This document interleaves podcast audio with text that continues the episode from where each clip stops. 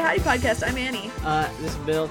Uh, this is the podcast for Saturday, May 19th. I have no idea what day This is our uh, uh, pre Star Wars podcast. That's right. Bill is very excited about You talking don't about Star Wars realize next the week. only reason we're recording a podcast ever is because I thought someday we might record a Star Wars podcast. Yeah.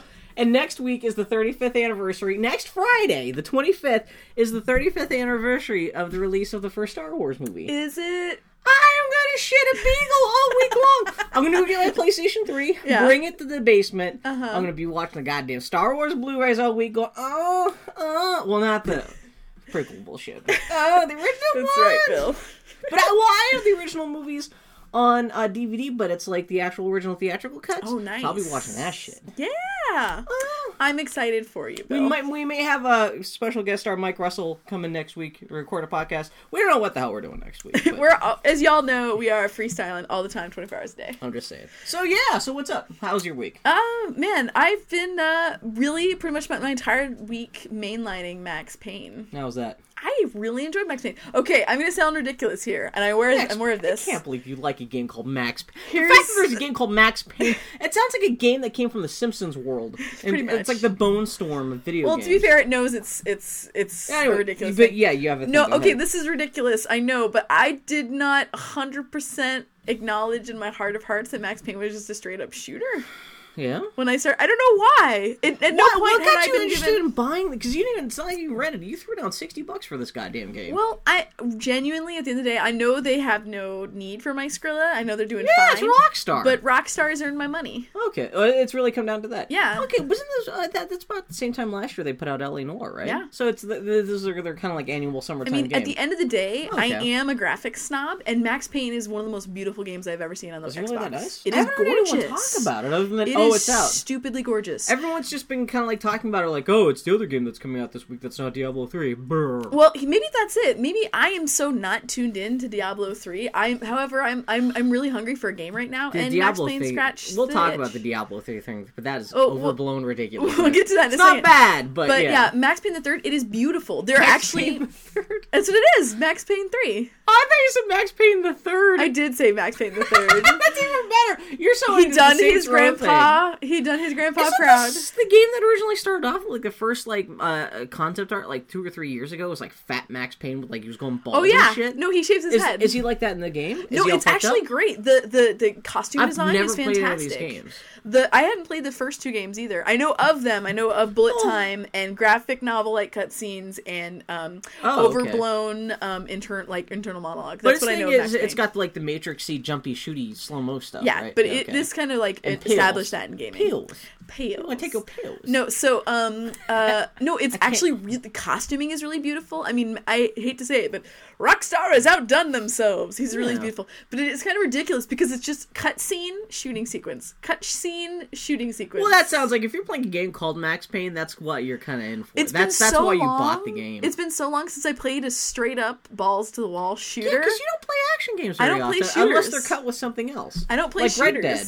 Well, Red Dead is really like That's an more- exploration. yeah, it's See, that's what I'm saying. I was totally like even LA Noire. Like at least they had all like the like you had to drive everywhere until you had the illusion of a free world. The of shooting thing. in that was the combat in that No. game wasn't very. I The can't- shooting in Max Payne was actually pretty. I mean, I enjoyed it once I accepted the fact that it actually was a shooter, and accepted the Were you reality. playing on easy it. difficulty? Oh fuck yes! I'm not sure. Of course, always. I'm not very good at shooters. Are you kidding? It's got a great assistance mode. I'm excited about it. However, I thought I was really, I was really bad at it. But Uh, then I fired at the multiplayer and I killed everyone. Do you happen to know?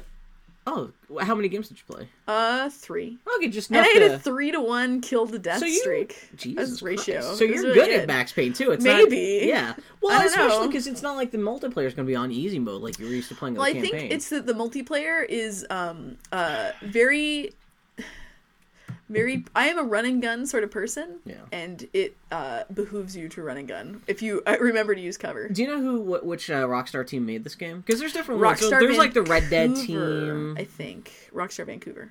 Okay. Though of course the way I Rockstar can't works is which all the one teams. was. Uh, I'm sure they all. I think in. Rockstar San Diego was Yeah. was Red Dead. But it's beautiful. It's really beautiful. There are actually a number of mo- moments in that game where they were very obviously like, you know what? Um, Modern Warfare, Uncharted Three, yeah, fuck you guys. We're gonna outrender your environments. Like there are uh, huge stretches of um, the sequence that are in Brazil that remind me of moments in um, both Modern Warfare and Uncharted, and they did better job. Oh damn. Okay. It was. I mean, it's. I'm, I'm not kidding. It was Is it like is it sixty frames per second or something like that? I'm not the person to answer that question. I have no idea. You would be able to tell if it was because there's like like if you like when people I look did at not Call notice Duty, any lagging the or frame stutter. rate. People are like, oh, no, looks I like real. understand what it is. I know, no, but I'm just saying that like when, when a game's usually 60 frames per second, it's you can pretty much so it's, it's I just sure. think empirically, I thought it was more one of the most beautiful games I've seen, and like the character like models and everything. So Rockstar has a house style of acting Yeah. that you can. It's kind of ridiculous, and there's a certain degree of clipping and everything with the mocap that's just kind of. It's, there are moments where they try really hard, but there are moments where it feels really ungrounded. Mm-hmm. This is such a focused narrative and such a focused sort of cinematic thing that they were really able to trim out all of that, and Hmm. it's just beautiful.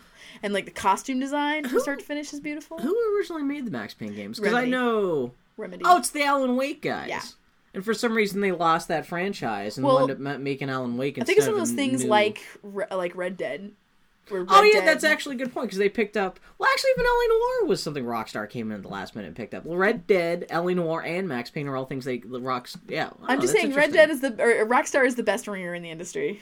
The game is beautiful. You know what they should do? They should do a Kingdom of Amalur MMO. They should pick that up. We're not going to talk about that right now. We're talking about Max Payne. bastards. So, um, uh, yeah. So no, it is, and and like I was actually really surprised because you don't often see very many games that actually deal with the horrors of. I've heard that when you shoot people in this game, like their face falls apart. It's not I just mean, like a little jet of like. it's really nicely done. Like there, there are moments where I shot someone in an artery or like a clipped an artery, and Yeah. they fall to the floor and there's blood like spurting. Like it's, it's intense. There's a like there, there the the opening and the climax center around you have. It, you have evoked so much carnage that you come to the last man and he has and been an explosion his leg's been blown off his his skin is almost burnt to a crisp and he, I mean he's going to die any and there are a couple of times mo- moments in the game where you get to see it's not abstract I mean of course Yeah. you're you're well no, that's actually cool because you don't see that in games. you don't see the consequences it's interesting because of course it's a glorification Do of the this sort of bodies disappear when you walk away? no Oh, really? Okay. yeah That was mean, kind this- of yeah. Okay. it's it's I mean it's the, it, it, it what was fascinating though is it pretty much is Rockstar like Rockstar just make a movie just come I mean it's so transparently just a movie well, with shooting all their sequences stories though, like their stories are not necessarily that interesting because like all their stuff is just kind of like, oh, we're just gonna take like, oh, like you know, like uh, Vice City was just. What story are they ripping off from Max Payne? um it feels What's like an movie? amalgamation of every single um uh Bruce Willis Because movie I, because I love Rockstar, but they tend to just crib from movies and stuff like that. Well, okay, if you if in Die Hard Bruce Willis was not visiting his wife, if he was instead visiting, if his wife had died brutally, and Visiting he the gun factory? he took a job in Brazil. Oh, okay, okay. It pretty much feels like Die Hard to me, even though it is not at all Die Hard. I, why hasn't anyone made a good Die Hard video game? Granted, you know what? Because in a video game you have to be able to kill at least 500 people, and there's never and there's no Die Hard movie where there's 500 terrorists. I'm just saying, That's if you want a Die. Hard video game, play Max Payne. okay, man. You mind if I borrow this sometime? Uh, maybe if I'm not totally compelled by this multiplayer. I'm just I may be. saying. I'll, yeah. I'll, I'll let. I'll, I, I'm just saying, I was not expecting to enjoy it as much as I did. so you're not coming back to Minecraft on Xbox anytime soon? No. Let me put it this way. I liked it so much. I did not order it. the special edition. However, I did buy on eBay the statue from the special edition, and Max will be joining our video game man harem. Aw. That's how strongly I Is it kind of like Nathan. Drake sized? Hopefully. Aw. Yeah. My, Is he fat as my a girl- statue? No, sadly no. Well, it's, it's kind of like the character. Max I can't, the Payne. character modeling. I was really like on Max because over the course of the game, he goes from being kind of clean shaven and fallen to like full bushy beard and shave his head. Yeah. Like they have flecks of gray through his beard. I can't get over how beautiful it was. It was beautiful. How long God is the game? Max Payne. Oh well, I we got it on Tuesday night and I we beat it yesterday. Jesus Christ! Well, that was your So, weekend. it was so like you had full days. Yeah. Yeah, it was like I don't know, like eight hours. So that's the boy howdy uh, p- uh review of Max Payne three. I How liked many, it. You give it nine bullets out of ten. I never, I enjoyed it. I wasn't expecting to. I'm not a shooter person. ten headshots out of a. I don't know if I can qualify. I don't know if I can say it's a good shooter because I'm not a shooter person. No, it's a good. You like the game, Who But I enjoyed it, shit? and I It's not enjoyed like we have playing to- It's not like we have to qualify it. Like Yeah. it's a good shooter, maybe not that good of a role playing game or a simulator of pants. No. It was That's a really good, a good time. That's only that's yeah. all the only thing that matters. Yeah. So, It's like Minecraft. Minecraft is terrible. That's a terrible shooter. however, my my wife did make a comment as we started playing it. She was like, "What would what would this game be like if it was a woman?" Name What? still named Max Payne. A woman. A woman Oh, you mean Payne. if the oh, it's just the protagonist was a woman? I'd you could have the exact same Mirren? narrative from start to finish and have it be a woman. And it, we we Does spent he the not have whole game. No, oh, okay. He's he is a broken. The game is about a dude who's suffering like through, like he, he his his life has has bottomed out. He is an alcoholic and he's addicted to drugs. And and it, he it's Is about that him. is that the pills you're taking? yeah. Okay. And it's uh, you are That's at the bottom of it. the barrel, and you are. It's basically Max trying to claw his way out, Okay. and it, it. So he is not a sexual creature at all. He is a broken, battered man, and it's about him. Like he he he gets himself in this situation. He fights his way out and tries to maybe change his. Rockstar needs to make the. Game of Thrones games. Fuck this shit. What the RPG came out this week and everyone said it was, I was terrible. gonna say I've looked it up in Metacritic just out of curiosity. I guess it actually is based off of the show too. Like I guess so. Well, maybe it's at least been in development for a while. So w- the, at I'm the sure- eleventh hour, the. I doubt they finish. have any of the character faces. Well, let me finish, motherfucker. At the eleventh hour, the show was doing really well, so they got the likeness of a couple of people. So they got the likeness of the dude who played um, Lord Mormont up on in Night's Watch, and like That's it. two other people. Yeah, and their voices. Lord Mormont, not even Jorah Mormont. No. Wow. Well, because it focuses on a dude in the Night's Watch and. Oh, okay, okay. So it's not just an overview of like the first season or. It is. It is a totally unique narrative. Apparently. Well, okay, that's not too bad. Well, apparently, like the story is pretty solid and there's some good plot twists in it, but you have to slog through the game to get to it, so it's not worth it. Unfortunate. And God folks. knows there's enough story already baked into the books that you don't have to go out of your way to find more story to enjoy in the game. There, I have universe. like no games coming out this year, so guess what? In two weeks, I'll buy it for. $20. Yeah. There's I'm nothing. Really what do you, oh what uh, South Park got bumped in uh, 2013. Oh my god. So literally I think the only game that is coming out the rest of this year that I've pre-ordered is um uh Dishonored. And other than that nothing. What's Dishonored? Isn't Last of Us still supposed to be coming out this year, technically? I think it's gonna be like G- December twenty fifth. Did you Or see? Man, sorry if you don't like video games. Dude, sorry if you don't like video games for encountering the Boy Howdy podcast, where we talk about video games 75% I, of the hate, time. I, I feel bad for anyone who's just like wants to hear us talk about the Legend of Korra, and they're like, "Oh my god, what the fuck? Are, what the hell is this like Maxwell Bill, Payne?" you need bullshit? to accept that the ultimately the only audience for the Boy Howdy podcast is you and me, and all the other poor Well, suckers I mean, we're into popular stuff. It's not like it's not like video games are super niche. It's not like the. Legend of Korra is super niche. It's not This like Game true. of Thrones is super niche. It's just maybe everyone being fanatically interested in all of those things at once. That's a little niche, but yeah. Anyway, Um. Anyway, um, yeah, no, no games coming out this year. Really, I'm so sad. Um, however, one thing that is kind of nice for you and me is that we are not PC havers, we are Mac havers, and Dear Esther just came out for the Mac. which I had no idea right before the podcast. And he's like, "Oh, I played Dear Esther." I'm like, "What?" She's like, "Yeah, no, no, no. Not only did it finally come out for Mac this week, it was on sale until yesterday. I totally missed out on it. Well, it's Steam. It means it'll be uh, like uh, five cents next week. All I have to do is wait. But that's great because there's no Yeah. combat in the game or anything, right? It's just exploration. Dear Esther is just a first person. Isn't it kind of like Loom? Well, not Loom. Loom. Uh, Myst. Yeah. Somewhat. There are no puzzles. You literally the just idea that- explore an environment, and as you go through environment, randomly triggered are entries from like a diary. Huh? Yeah, of a dude who's talking an experience that happened. There. That's right, Bill. No, if you're gonna have story in a game, it should be an organic part of the environment, not just like you hit a checkpoint and someone. It's like being on a, an amusement park ride at Disneyland, and suddenly Chuck E. Cheese shows up and he's like, "I will now read you the story of Ben Franklin." the whole point, chapter Bill- one. the whole- This game is fucking terrible. the whole point, Bill, is it's not like a AAA title. It's an art game. They're I trying know. to do something Oh, different. I see. It's artsy, so when it's terrible, it's on purpose. Oh Jesus Christ, Bill! You're right, Bill. If it's not trying, if it's not do, if it's not doing anything except what is accepted as a mainstream I'm just game, saying, Minecraft doesn't slow you down. Can you tell I've been playing a lot of Minecraft lately? Oh, Minecraft Bill. doesn't slow you down with story Jesus or you know. Christ. But no, so how much did I- you play? Oh no, this is why I feel pathetic. So I booted up, and I'm like, "Yeah, I can play it." First, I had to clear space on my computer to make room for it because my what the computer's hell is tragically your hard full. drive?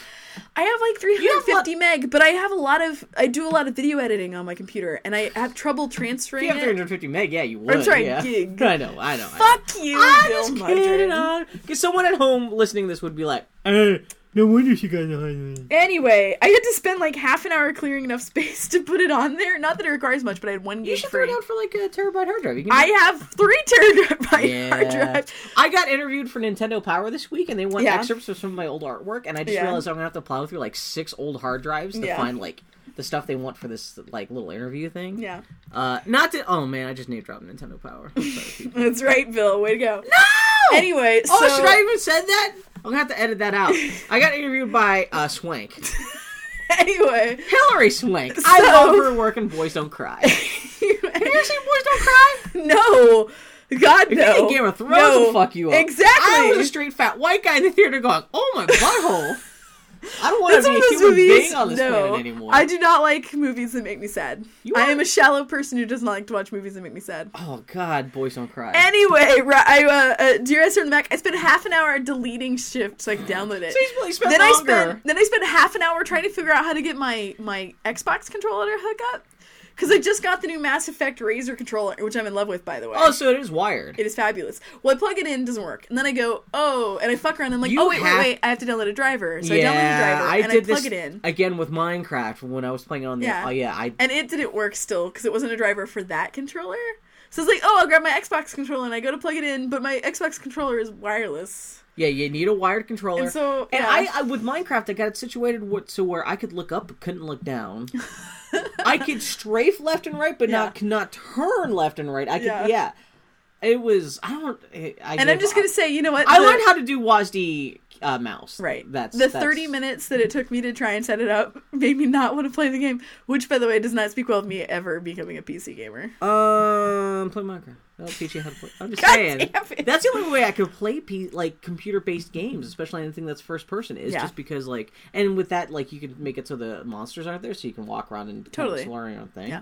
But like, I can't imagine playing any kind of like anything outside of like Minecraft or Dear Esther, where you're actually being attacked by stuff, while Yeah. learning learning how to control that whole keyboard mouse thing. My head would explode. What? I dropped my ring. Oh, your wedding ring! You should tell. I could have. It landed right by me. I could have picked it up. Anyway, yeah, no, I, I look forward to playing it, but it was not. It did not put me in the correct state, mental state. Uh, Speaking of art games, I read this week. I read uh, Rise of the Video Game Zinesters. Have you heard that? this? Oh, no, you know what? The only oh, uh, I heard about this in uh, context of uh, this lady named Jenn Frank. She used to work for One Up. Mm-hmm. Uh, she was talking about how she read it. She she had her post her own review about it this week. Yeah. and then she was talking about another book about uh, writing, which sounded really interesting. And they had that this book for writing on sale for Amazon for like three dollars, and so I Mm-hmm. got that, and it's actually kind of boring. anyway, that has nothing to do with the rise of the video game zinesters. Anyway, go ahead. So when this game came or the book came out, I, I saw about it a lot online, but I didn't really read anything about it. Yeah, I didn't hear about this book until like literally like three days ago. So I, I I picked it up at Powell's. Man, that is an angry book. I was surprised. Why why is the lady so angry? Well, it's so it's basically about um it's about all uh I hate to say it's about indie video games because that's not really what it's about. Basically, it looks at the rise of video games and how video game stories and and gameplay are controlled by corporations and ultimately are controlled by what's marketable. And so what we need is a revolution of not even indie developers because she's talking she's calling for like one person. Ethereal. like basically people just making their own games just so that they can tell their own stories and have different voices out there. Dylan and I were having a conversation uh, actually this afternoon that was not entirely divorced about this, where uh, she she was uh, just really grumpy this week about how everyone's been talking about uh, how much money like the Avengers has been making. Yeah. and like it's a comic book thing that where none of that movie is really getting funneled back into the comic book Oh, not- industry, even yeah. though it's Marvel produced. Yeah. all that money's just going back into the Marvel's like movie production arm, and none, Yeah. not, you, none of that movie's going to. None of that money's going to enter into the actual comic book side of things yeah and she was just talking about how like it sucks that like comic books the one medium that one person can effectively create all by themselves Yeah. and and reach a lot of people is like the most underfunded like kicked in the balls medium yeah whereas like video games and movies and stuff like that like you know that they get these humongous budgets but you know it's those are produced by 2000 people yeah per project. But And we were then- talking about how it would be cool video games if you could if it could be just as simple as like making a comic, one person could do it. yeah Because even with an indie game, you probably need at least half a dozen people in it. And as we saw, like even with like all this the people kickstartering uh, indie games, Mm-hmm. you need like hundreds of thousands of dollars just to do Oh, an yeah. indie game. Yeah. Well, the thing is, is that well, this is part of what she discusses. Is like she's like she's like don't. That's to make a really polished professional AAA kind of game, or even like a double make A. Minesweeper. But she basically what she's calling for, she's like, don't worry about money, don't worry about necessarily even quality. Just get something out there to tell different she sort of explain how you do this? Yeah. Because Oh, that's yeah. a nice ideal, but how do you execute them? Well, it, she she calls out a bunch of freeware tools and close to freeware Oh, tools. okay, that's not too bad. to do it. But it was really interesting because it was just so angry, and it what it was really focusing on art games, like art games, just to, to do a, a a- a game to get a different perspective out there, which I don't think is wrong, but Huh. it's I'm definitely curious what this It was the what the first- author's background is, like exactly indie like what, games. but like She she talks I about wonder that. what instigated her to actually write this book. Well, she very Man, clearly. I'm gonna put this. I'm gonna actually put this on my wish list. it's. I will load it to you because it's or. Oh yeah, you- yeah, exactly, yeah. But um, it's uh, it's an int- it's worth reading. It's the first time I have ever seen anyone call for creating video games for the sake of art, as opposed to for the sake Yeah, of compelling. exactly. Because she she she doesn't necessarily talk about compelling gameplay or I no, hate she, to she, it's self-expression this. over. Yeah, over necessarily even Although quality. you, you have guys like Jason Rohrer, and there's a couple guys who are even doing that, like where it really is kind of like a one-guy team, where they're, Yeah. they're making abstract games where it's not even supposed to be fun or anything like that. It's just here's a thing. It did make me want to make. I mean, because I, I like anyone who's played a video game, I have always been like, oh, I'm gonna make a video game. But it did. It did a good job of making fueling that call to action. But man, that game is angry because she's a queer trans woman. So does that mean she started off as a guy or a lady? I always get confused. So she started, she's a guy. She is a woman. She is a woman now. Man, I don't want to Are we into doing this. this? Oh yeah, let's. Oh, okay, yeah. Let, yeah. I'm gonna When back away gently gender from this. identity, especially because Bill doesn't know what he's talking about. I'm gonna shut up. say, we're just gonna. She's a woman, and she's but Okay, she's just basically talking about matters. how her perspective, her perspective is not at all represented, and so she spent a lot of time making games trying to communicate her perspective and and, and make games that are meaningful to her. It was very interesting, but it was angry. It was Yeah. super angry. Super Mario Brothers, that Super Mushroom didn't do anything where you could start off small and you get fat real quick. That's like that's that's kind of identity politics right there. Anyway, it was very it was worth reading. it was very interesting. Big beautiful Mario's. it was a sort of perspective I don't Big beautiful Wario's. I think that I'm gonna keep, keep talking. That's my favorite BBW. Oh. Bill, I'm glad you really took the point of this. No, I understand. I'm just trying to lighten up the conversation because this ain't the fucking Oscars. Because the Oscars are a place of What's the solemnity video and game Oscars? This ain't no GDC. What the fuck is no this shit? VGAs, No, no, that's that, that, that sounds. Oh, It was so interesting. This is yeah, Rise, Rise of the Video Games. Zinesters. Zinesters An by- angry book that is an interesting. Oh, Anna Anthropy. um, that's right. Bill, be a dick about it. No, It I was just interesting. boom. I'm boom, I really baby. enjoyed it, but it was interesting. It was a kind of uh, perspective I don't hear about very often in I'm games. a baby. I need my baby Oh, turkey Bill. leg. Anyway, Just saying. Anna Anthropy. You know what? Uh, uh, tell me about Diablo three, Bill. Tell me about Diablo the third. Pepper Mace. oh, there's a funny. I I am I'm trying to recall all the great like punk uh, band names like uh, I've ever heard in my life, and I can't think. of Hey, any. Bill, tell me about Diablo the third. Diablo three. You you you. Diablo three. I Diablo three was obviously not on my radar because I don't play PC games. Um, and up until like earlier this week, everyone I know on Twitter is like losing Yeah, their. I read an article on Rock Paper Shotgun that said basically like if you're like anyone else, or maybe it's Kotaku, if you're like anyone else, you're e- sleeping, eating, and like drinking Diablo three right now. And uh, the only reason I got interested in it because I found out there's a Mac version. And any game where a Mac version is released day and date with a yeah. PC game, Yeah. I'm interested because that never happens for Mac games. Yeah. especially for a big company like Blizzard, where they're known for really polished games. Like even the games that you, you may not be interested in that genre always sounds kind of interesting because you know if they're going to try to make it access- accessible to non fans of that genre, Yeah. they'll probably try to do that. And so that, uh, so I got interested and I actually got some codes off. Uh, uh, uh, actually, Tim Sapella, uh, uh, uh, person who follows me on Twitter, he actually sent me three codes. Uh, for uh, there's like a demo version of Diablo that you can Mm-hmm. download that lets you, you get. I think you get up to like level 13 in the game Yeah. and uh, for free. You don't have to buy it or anything like that. It's it's, Yeah. it's pretty cool. Um, do, do you you played Baldur's Gate right? Yeah. It is Baldur's Gate, Yeah. except you just instead of using a uh, PlayStation controller, Yeah. you're using a mouse. You just click click, and your little dude moves there. Are you- And you click on the monster, and you kill the monsters. You don't even use anything that like the WASD keys or anything Yeah. around. Really just click click click click click click click. It's not death. bad. Yeah. And it's just like a third person top down dungeon crawler. Yeah. There's nothing about this game except for its online components. Well, everyone's been talking about how uh, you We'll to talk about that in a second. Yeah, there's a whole thing. There's nothing about this game mechanically and just playing the single player campaign that you could not have played on the original PlayStation 2 like 10 years ago. That's not bad, but it's so You weird. gotta stop saying PlayStation 2 because Baldur's Gate was not. Are you talking about Baldur's Gate Dark Alliance? Yeah, I played that on the original Xbox. Okay, you need to qualify as opposed to because every time you say Baldur's Gate, I presume you mean Baldur's Gate for the PC. Is it is it a PC game? I only played Baldur's Did you never Gate 2 play the original Baldur's Gate No! games? I Are you played- fucking me? What? Well, there's no Are why you kidding? It's like a seminal RPG. You played it on Really? the PC? Yes. I thought you never had a PC. I had a PC like 12 years ago, No! motherfucker. How do you think I played all of these goddamn oh adventure games?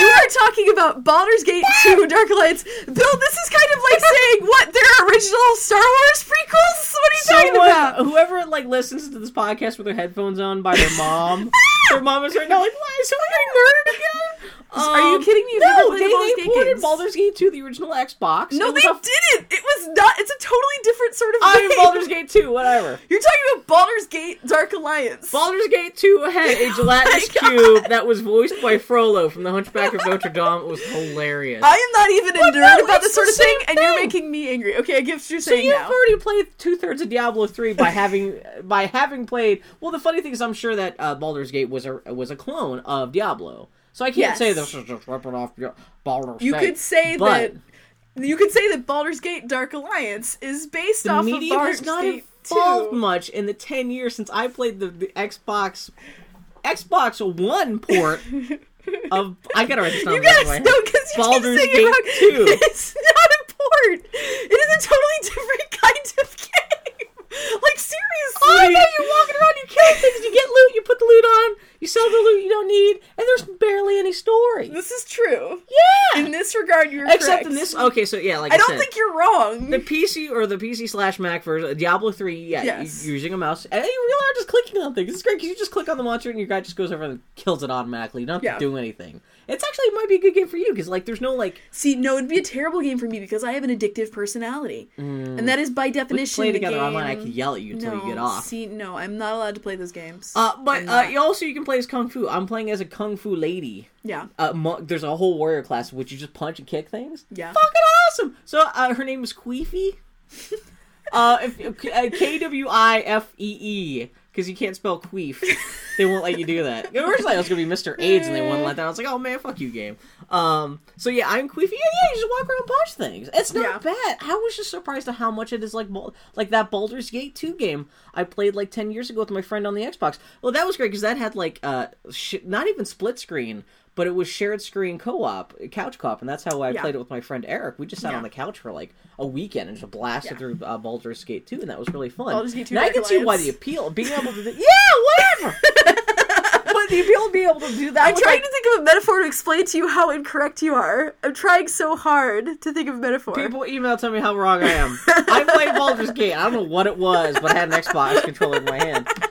Um, but yeah, the i- the idea that like, well, this, this is one of the other problems is this guest pass thing Yeah. that I got. yeah. Um, you can only play by yourself. You can't play with other people. Oh no, no, I think you play with other guest passers. That's Okay. what it is. But yeah, like you said, you can only like level up to level thirteen. I think that the level cap is like sixty or something like that. So Yeah. you can only play like maybe like three or four hours.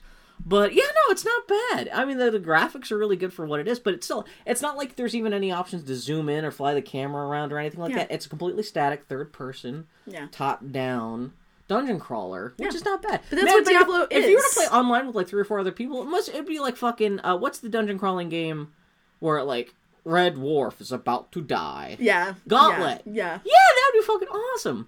That's I'm is, tempted though. because like there's no other games coming out anytime soon. Yeah. I'm tempted to throw down for the full thing to be able to play with other people like Stephen Heights in Chicago. He was like, Yeah. "Oh, Bill, if you were playing, we'll totally play together." Yeah. It'd be fun to play with him. Well, that's the whole point of these sorts of games. Yeah, because it's not It's really like- the game itself; it's the social component. Yeah. yeah. Oh, and it is the grind if you Well, are into that is, sort of thing. But it'd be fun to be able to play with other people, especially when people are still playing it now. If I buy it, I should buy it this weekend and get started. Because Yeah. like if I do it from month to month from now, not to say no one. I don't know, dude. playing It's Diablo 3. This is a different sort of game. Like people are still playing Diablo 2. Twelve years after it came out. Yeah. I mean, this is not this is not some flash in the pan sort of thing necessarily. yeah. This is Diablo 3. This is an eater of of, of lives.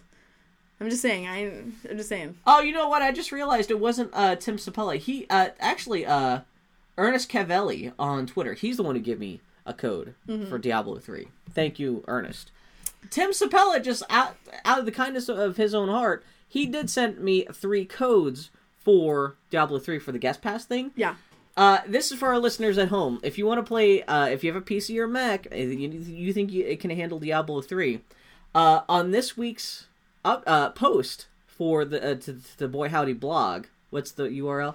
Um. Uh. Boyhowdy.org. Uh, go to uh the text for the episode description on on the blog. You know there'll be like a picture anime gif, and it'll say on this week we talked about blah blah blah.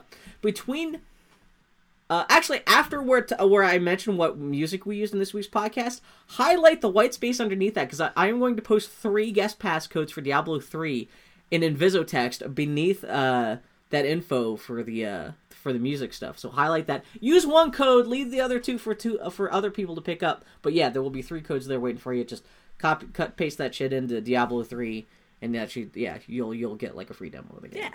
Th- th- Thank you to Tim- Timothy Sapella for hooking us up with that shit. Bless him. Bless him. Yeah. Oh, and then if you go to boyhowdy.org, you get to see the spiffy new uh, blog site that Annie designed for us this week. Yeah, whipped she the redesigned new- the website. A new thingy. It looked pretty. Yeah. It looks like your shirt. You're Th- this wearing is the shirt website. that inspired me. Oh, did you scan it in? No. Oh no, no, no! It's just it's, that color. It's a variation. Yeah.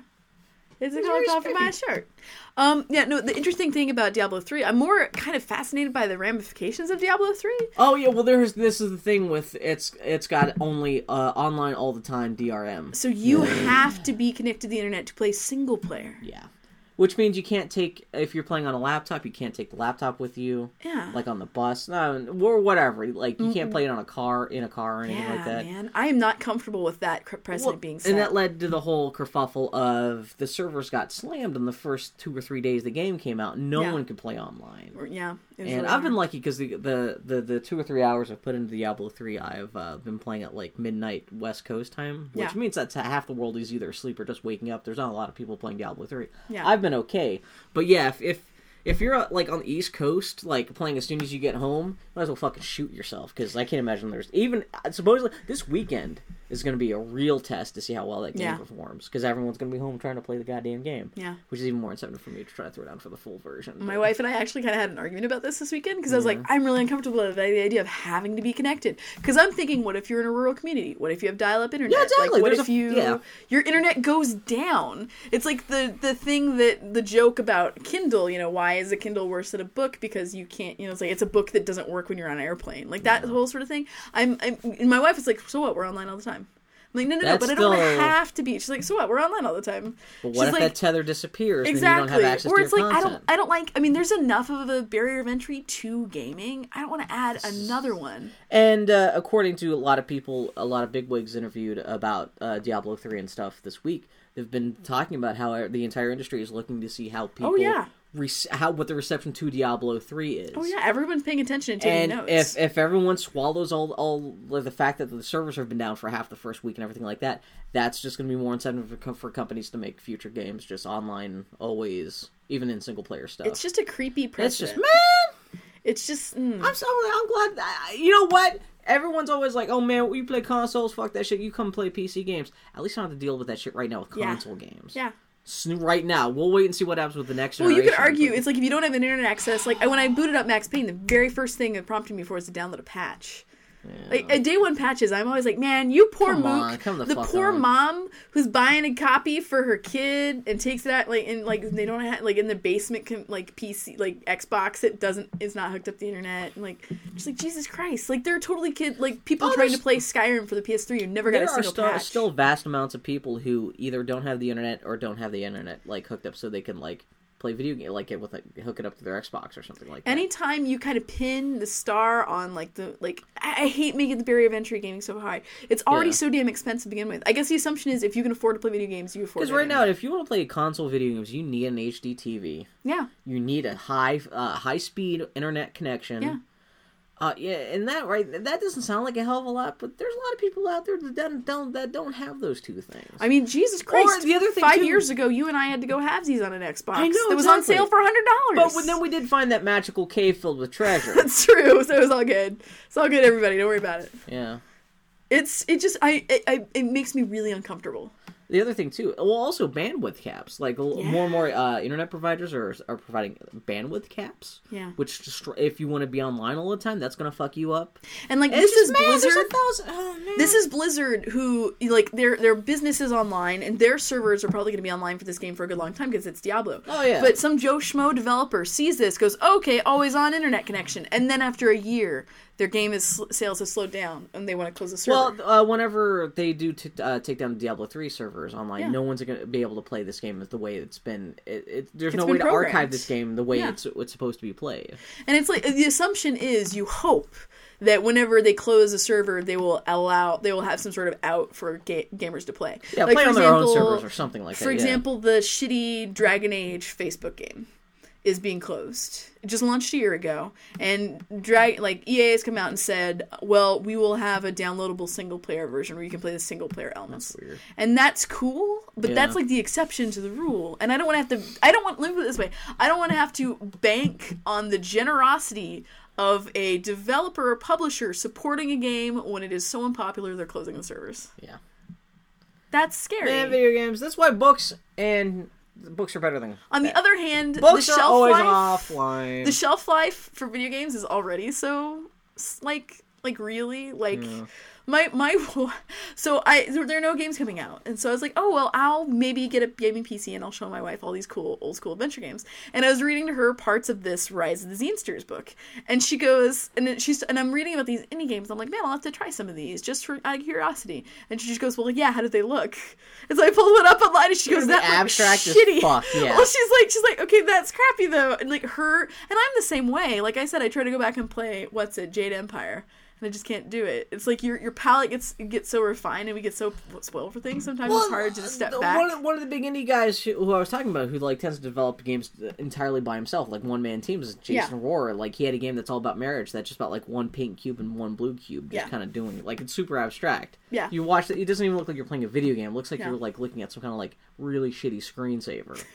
so yeah, it's anyway video games. gaming oh gaming what else happened with you this week bill Uh, Grumpy Turtle, listener, uh, uh, yeah, hacker alias Grumpy Turtle, listener of the podcast. He helped me build Winterfell in Minecraft Xbox. It was great. Well, I already started on the actual construction of the building itself. yes Uh, but then he came in and he started cultivating. He started farming. yeah I, he came into my game while Yeah. I was kind of like building up my, my like I was building up the, the the bell tower and the watchtower and the Yeah. atrium and all this stuff.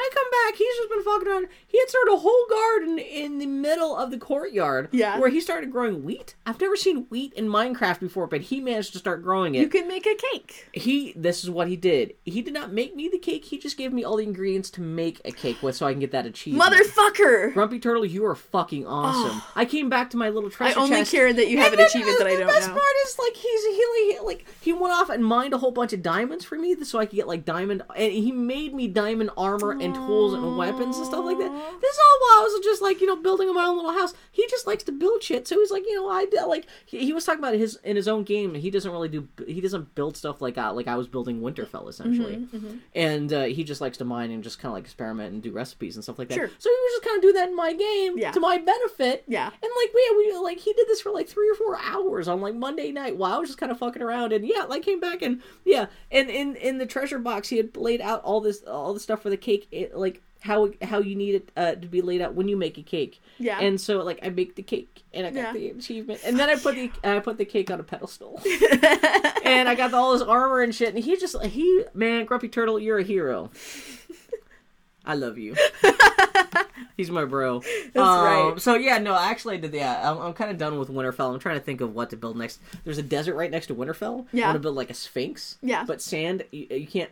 Sand falls down easily. There's Right. a whole kind of thing. I played a lot of Minecraft. There's nothing. If you're if you're into Minecraft, that sounds interesting. If not, then you know what the fuck I'm talking about. But yeah, Yeah. I'm still. I'm playing the hell out of Minecraft through 360. It's good times. good well i'm glad you're enjoying it even Yeah. though it is the game. I will never see you in the game. nope At least you have it on your Xbox, though. I could always goad you into it somehow. So, one of these days, when they put out Create Mode where you can fly around and do stuff and do the magic building stuff, we'll have to spend at least like one afternoon, just kind of like. I don't know how to tell you this, Let's Bill, but build- I actually already deleted it. Oh, you deleted it because! I never want to play it again. I needed the You needed space. Yes, I did. I cleared off my whole hard drive because I was just all like, I can download it again if I ever. this is a betrayal. You guys are listening to the Sunderns of a friendship. Oh my god. I will never play it again. I will never play it again. I didn't delete my save file. I can go back to my shitty little castle on top Did of you, the how, did you see how big the game? Well, this this is why I should I actually explored. hit you. The game file is about like like one fifth a meg a gig. it's like it's barely like yeah, it's, it's no, it's, it wasn't much. It's like it's like one tenth the size of half like the demos. Yeah. yeah. So Yeah. you download you probably downloaded patches for Max Payne that were bigger, bigger. than the Minecraft Yeah. game. Yeah. Anyway, I have to make room for the eventual Saints No, Row the Third fine. DLC. I'm just saying. When's that coming out? Uh, like October. I'm being a dick. hate you so much. what else happened to you this week? Um. Oh, I caught up with the. So, uh, my wife and I were. Is this about video games? No, it's about TV. Oh, no. Let's move on to TV. Um. Spoiler for TV, you guys. Here it comes. TV's awesome. Um. TV's really great. TV is better than video games. so You gotta hear. No, I'm actually. My wife and I had the day off today, so we consumed two of our favorite cereals going on right now. We um uh Man, speaking of cereals, there's peanut butter Cheerios. Just throw that out there. Anyway, go What? back. There's peanut butter Cheerios? I bought them. I haven't had the courage to try them yet because if they disappoint me, I'm going to be so devastated. peanut Anyway. butter Cheerios. They're at Fred Meyer's right down the road. I don't know how I feel about it. It's in that. the healthy box, so I think it's supposed to be quasi healthy. It's not like super sugar coated. I don't think. I don't know how I feel about. It. I'm just saying I saw them at Fred Meyer's. Oh, and then there's oh my god, uh, milk chocolate covered peanut butter dipped peanuts. The AV Club, you know, the like the, Yeah, the the, the, part AV of the onion. Uh, they put up a thing today where they went to the 2012 uh, Snacks and Sweets Symposium, Yeah. where everyone, I guess this is the big thing in the country, where everyone goes out and displays all their new junk food. Yeah. And they had a great report from that. But the best thing I heard from that was So, yeah, milk it's, these are chocolate peanuts, peanuts, coated peanuts dipped in peanut, Peanut butter, butter and then dipped, dipped in chocolate. peanuts. Yeah. Wow. that actually Yeah, you can do that at home. There's no reason why you have to buy them. That sounds like a really good afternoon right there. That sounds like diabetes. Say anyway. Sounds like a great snack to be playing with. Back while to television. Max. Yeah, Max Payne. You're not wrong. Ugh. Anyway, go ahead. Yeah, Um, TV. So why we had the day off. So my wife and I watched uh, the most recent Game of Thrones. Game of Thrones. Game of Thrones. What happens? Oh, this is the one where uh, redheaded ladies all like, "You know nothing, Jon You know nothing, Jon Snow. She's caught teasing him. She's trying to give him a blowjob. Oh, that was great. I love how there's like the the C plot her. of this week's episode was just Ygritte giving Snow shit about being a virgin. I love when she rubs up against him when they're trying to sleep. That was last episode, but yeah, I love. Well, when they She's a wait, she's like, character. "Oh, I felt sure." What did she call it? Your bone and your rocks. What did What she fucking call like it? Welsh or something like that? Because she has a weird kind of like, She could be Kinda, like I don't know. It doesn't sound like it's We have a, you would I both have a tin ear for accents. especially in the UK. I can't tell Australians from Kiwis versus from South Africans. I those three. Really? I just Okay, I can. I will give you that. There's a. I can now hear the difference between Australians and uh, and New Zealand accents I just tend to from get lost. my. Um, we I watched this terrible show called Satisfaction that's set in Australia, and so Yeah. now I can hear it. I grew up with Mad Max beyond Thunderdome. I should know better, but I just It's don't. it's super subtle. Well, in, in South Africa though, that is a weird accent. I don't know how you can confuse Well, it's that. kind of Dutch and You see, that's what's and a little fascinating about it. Yeah. it's it's it's kind of That's like why a- I find that's one of the most interesting accents I think Yeah. in the world. Right Afrikaans. there, boom, throwing it down. Anyway, yeah. Anyway. Uh, so, uh, what's her name? Ygritte. Ygritte. You know love her, she's nothing, Jon great. Snow. Just give it a shit. I love like yeah. It's just a great C plot. I love the D plot of Oh! um, Arya and um, Tywin. And that's all made up. Yeah. That's nothing. That is nothing. You know one thing that I'm glad they're developing from the books that was kind of there but was never really. So uh, Le- Lena Headey is doing an amazing job with Cersei, and they it's like they knew like they really have made Cersei a slightly different person. She's much more sympathetic in the TV show than in the As books. sympathetic she can be, because Yeah. but like that scene with Tyrion this week where they oh, actually come man. out and admit like they had the whole conversation. Joffrey's nuts. What are we not? Well, not, and not she quite, she what was like, do? and she was honest about her relationship with with um. She's like, Yeah. we're we're being punished, like um. and the uh, whole conversation about the Targa- Targaryen reign and stuff like that. That was just a man. great, and that's something that's That was great. That's and that's her, not in the books. Her relationship with Arya, where Ar- it's like a almost like a motherly, like so Oh, Sansa. or I'm sorry, with Sansa.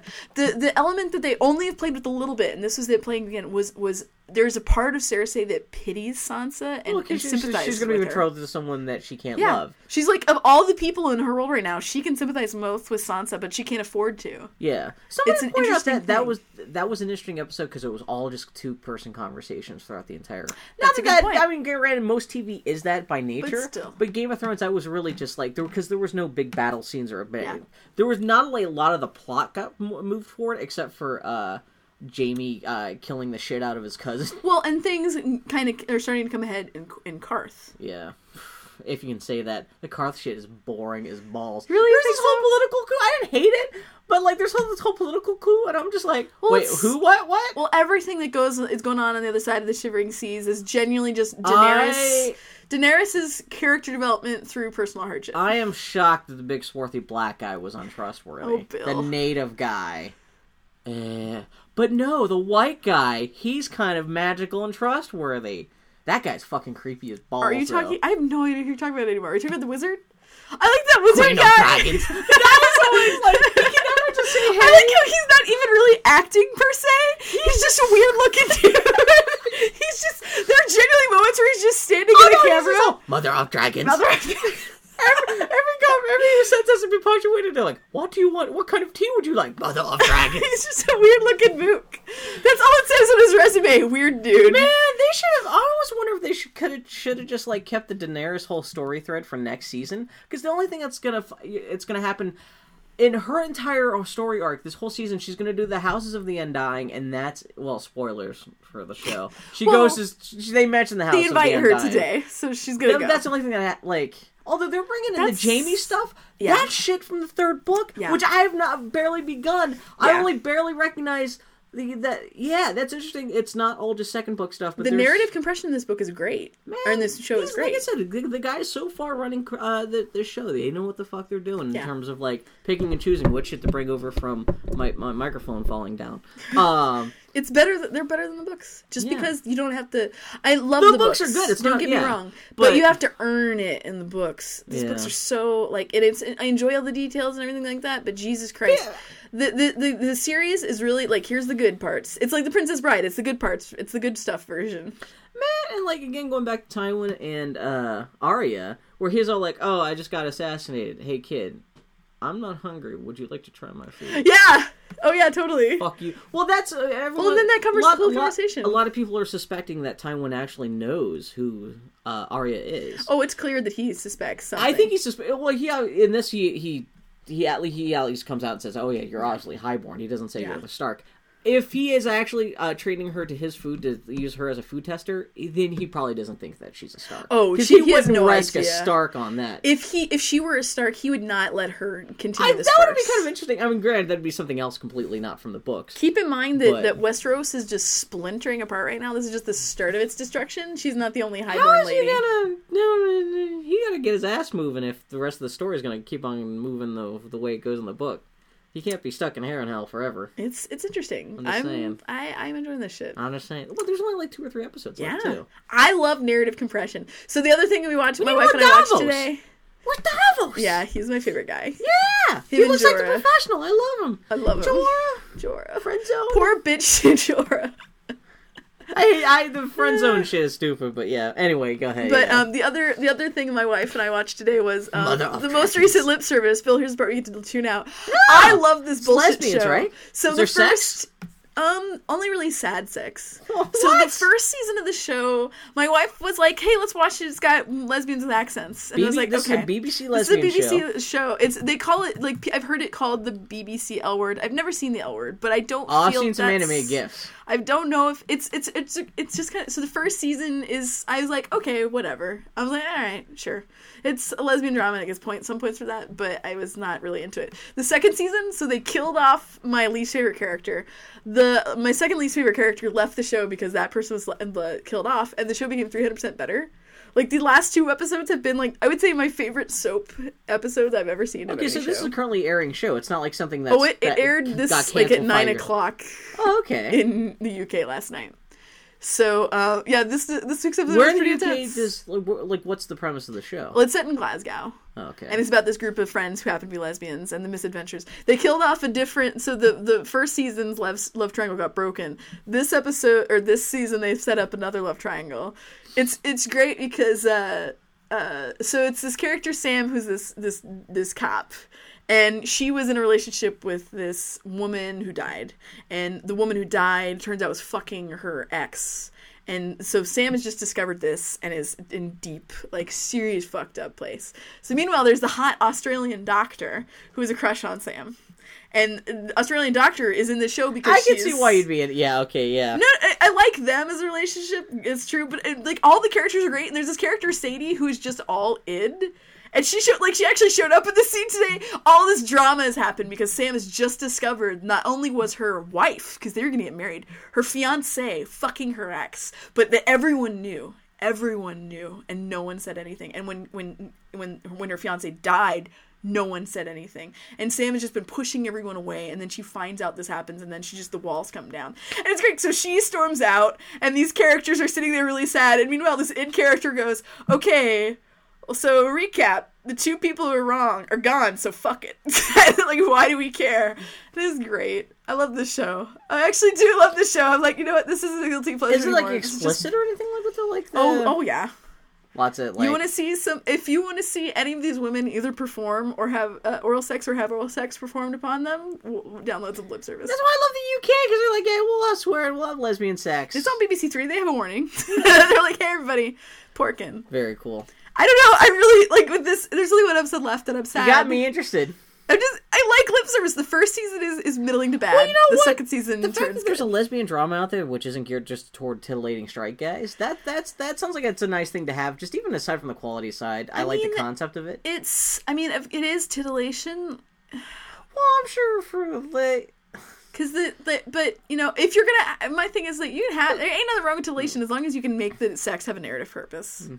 I don't really care to some degree. And I mean, not all the women they're like classically beautiful to some degree, and like they're yeah, I'm sure no- they're all like able-bodied. they're all femi lesbians and There's no bull dykes or anything like that. Well, there are you you have some show up, but they're kind of a joke. okay. They're kind of a punchline So because they're all. I mean, I, I like it. it. It's not perfect, but I enjoy it. It's one of those things like Two Broke Girls. I'm like, I know there are some problems with this, but I really don't care because I get so much I keep on satisfaction from so it. many terrible reviews of Everyone Two hates Girls, Two Broke Girls. I don't care. But then like I see pictures of Kat Dennings and I'm like, oh breasts. Exactly. Yeah. Anyway, They got renewed, who gives a shit? lip service this week. The last two episodes of lip service have made all the shitty parts of lip service totally worth it. I have to check it out sometime. I like it. Yeah. It's so bad. I like it. I don't want you to. It's gonna be like Hunger Games, where it's like I liked it. It's not for you, Bill. I can tell you what if, if I didn't like it, I'll just tell you that I watched it. No comment. I still, I I still have Hunger Games. I, I, I just got to finish the Stephen King book and then go back to Hunger Games. Uh, yeah. So what happened on Mad Men this week, Bill? Man, Rory Gilmore showed up and her titties be hanging out. Fuck me up. Wait, wait. Rory Gilmore showed up. Yeah, she got. I forgot that like that show's ten years old. Gilmore Girls. Yeah. And she showed up. She already she already slept with Connor from Angel once, which that was kind of weird. And then she shows up, and she's all like, "This is." Uh, uh, uh, uh, Pete Campbell starts fantasizing about Rory Gilmore because he like Rory Gilmore plays this guy. Uh, she's the wife of this dude he rides a train with. Anyway, um, he has a sex fantasy where she shows up. She's not wearing any clothes beneath like this fur coat, and she shows up and her tits are hanging out, and he starts kissing her boobies. And I'm like, and I'm like I was like, part of me was hoping they would cut, and you would say, oh, okay, this is obviously where he's kiss- kissing the breasts of the model they brought in, so he's not actually kissing Rory Gilmore's boobs. And they're like, um, no, that that guy's actually that's real Rory Gilmore's tits hanging out and getting kissed. And I'm like, she's only twelve. Why are you doing this? I'm going to kill you, Pete Campbell. Dude, she's not twelve. She's older than And I she's got to be like thirty now. Yeah. because like she was She was playing- born in She was 81. playing a twenty year old like ten years ago. Yeah.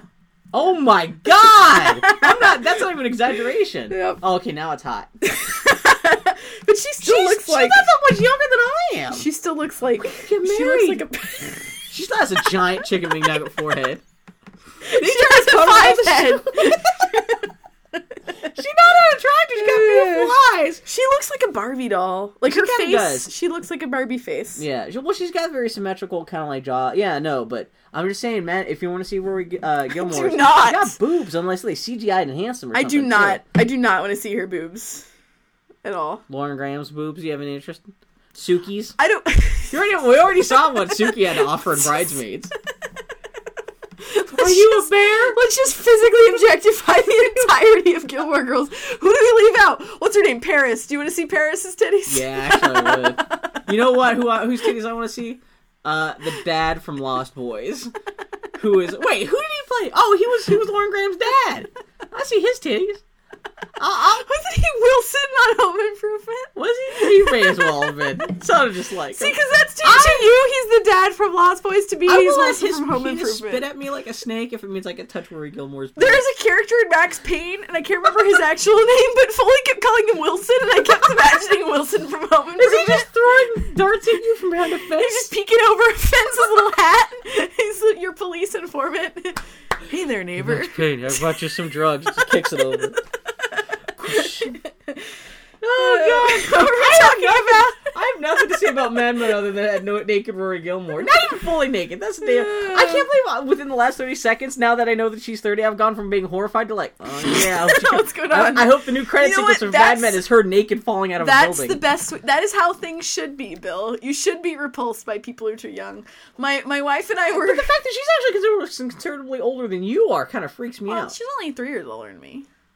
Oh, okay, yeah. I That's not thinking so you're. bad. I still can't think. I still think you're like 23. No, that's because that's about how old I was when we met. I'm 27. Oh, okay, yeah. I can't remember how old anyone is. It's, I can't either. Well, who cares how old you are once you hit 21? I've like seriously. That's how you're trying to like rationalize Well, between 21 and like 65, like who cares? Oh how no, old you are? really when push comes to shove, yeah. Life- There's mm, nothing age gets has no squicked out about anymore. like yeah. Yeah. How we were watching something though, and there was oh no, my my my so my wife has been drawing a lot of great lip service fan art. Mostly because she was on Tumblr and she's like, "There's no lip service fan art. I'm gonna corner this market." And so she's been doing a lot of lip service fan art. And so all these British lesbians are now following her on Tumblr. But the thing is, Tumblr is filled with teenagers. Tumblr is oh, seventy five percent teenagers. So my wife will be like, "Oh, look at this girl who started following me. She's kind of cute." We'll click on the icon and get a bigger picture. I'm like, Jesus Christ, she's she's literally half our age. Yeah. She's not cute. And it, it however, fortunately, we're This wired were if we were all cave people, you guys could all be having sex, No. have married to 12 like you could be married to 12 17 year old I am girls. so glad that my wife and I are wired in such a way that that immediately is like no long. Oh, No, you guys would totally no. be Tom Hardy sex slaves. No. Who am I kidding? Jesus Christ. What is? Oh, it's If this were caveman cave land, times. yeah, Yes. exactly. You guys would Yes. just totally be in a sex cage. Just Yeah. hanging out. I made you. I made you. I made you a Minecraft cage. caveman sex cage. I'm just imagining like the opening of Can Valhalla this, be this week's episode? No, no. Tom Hardy sex cage. Valhalla Rising. The opening of Valhalla Rising is is it a is it a cage? Is it a sex cage? I guess no. Anyway, because when he fights, Oh, it's like would, would it be better for him to be in the sex cage and you're, he's your sex slave? What's the What Tom Uh, Hardy? Yeah, All I know is I saw an image set this week of stunt people, or actors and their stunt doubles. I did see and that, there's yeah. a shot from Warrior, and some poor bitch stunt double had to get Tom Hardy's terrible tattoos. Yeah. I felt so bad. Did for you him. see? I saw that same photo set. Uh, there was a was it for J Lo for a movie? It was a guy dressed as J Lo. Mm-hmm. That's really common. Like for extreme stunts, extreme stunts. I just thought it was really ugly common. lady until I There was looking aren't the a lot of- No, I can understand that, but I just like this person had the braided hair. It's just Yeah. funny they went through all the effort to have like Oh, all yeah. the most immaculate details Oh, yeah. of the costume and hair just right, but it's a guy Yeah. at the same time. Yeah. Yeah, especially you look at older films. It's like all Oh, I'm sure. dude. Oh, there's uh like it's funny like, if you watch some old older episodes of Doctor Who, like a lady might get punched or something like that and Mm-hmm. Yeah. fall down. It's obviously just it suddenly turns into a guy in a wig, and then you know, yeah, Yeah. exactly, yeah, Yeah. Like TV shows are really bad about that. Oh man, how So- the hell did we start talking about That? I can't even remember. Oh, so you, did you actually watch the last episode of Parks and Recreation? Yes, I did. five? It was wasn't that cute? Man, Parks and Recreation is my favorite show on TV. It is. Did you hear uh, Bobby Roberts' remix of the theme? It's beautiful. It's very cute. We'll, we'll probably have that as the intro music for this week's episode. So yeah, wonderful man of among men, Fat Boy Roberts does um this series of remixes he calls Geek Remix, and he's retired from the Geek Remix game. Supposedly, did- I'm trying to goad him back into He it. he did make a great remix of the Parks and Rec theme, which was Yeah. begging for It's it. like five minutes. pretty yeah, great. it's a great piece of music. Yeah. Well, to be fair, the opening theme of Parks and Rec is in and of itself empirically a great theme. yeah. And it, it's got the perfect tone. Like it's totally perfect and a chirpy Leslie Nope. God Just damn. dance to it. You kind of want to just break dance Leslie to it in an office. Yeah. But no, that episode was fantastic. Yeah, when she's crying when she's uh, casting her own vote. Oh Like, man. and it's not like a huge joke thing. but then just like Bobby oh, Newport's like gonna help me. I love Oh, that even when Bobby Newport loses, he's like, "Oh man, that's lit off my mind. I don't want to be that thing." It was like, "Oh." I am so glad that um uh, that uh, Ben took the job because the lady who plays the um I can't remember her name but she's fucking hilarious. Who Oh, plays her the campaign other advisor. Yeah, the the other She's hot, consultant. but she's hilarious. she is too, yeah. hilarious. She is such a funny character actress. So, What else has she been in? So the idea is though, uh, they, Oh, she was in Step Brothers, I think.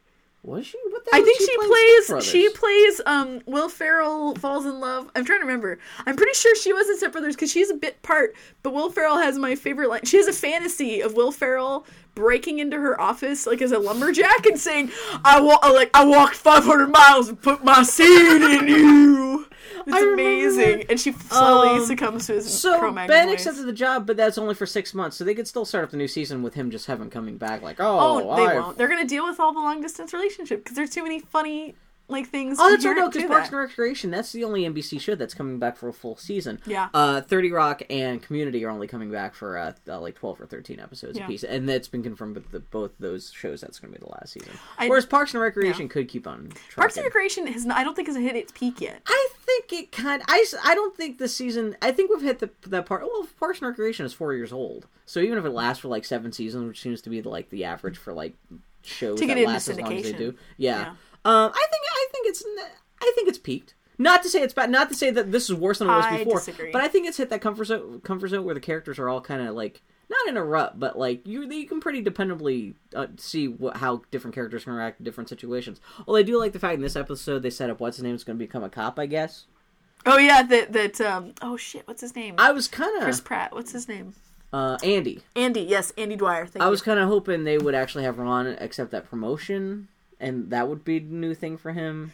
R- Ron, by his nature, would never take that. I don't know, but like the end of the episode, I like like you could tell that. I wonder if they kind of thought maybe they were going to get canceled because that almost seemed kind of like a series finale a little bit. It could have functioned It kind of it was heartfelt enough at the end of that last episode, the season finale, that it kind of if if they for some reason they were to come and say this is the end of Parks and Rec- Recreation, it would not be.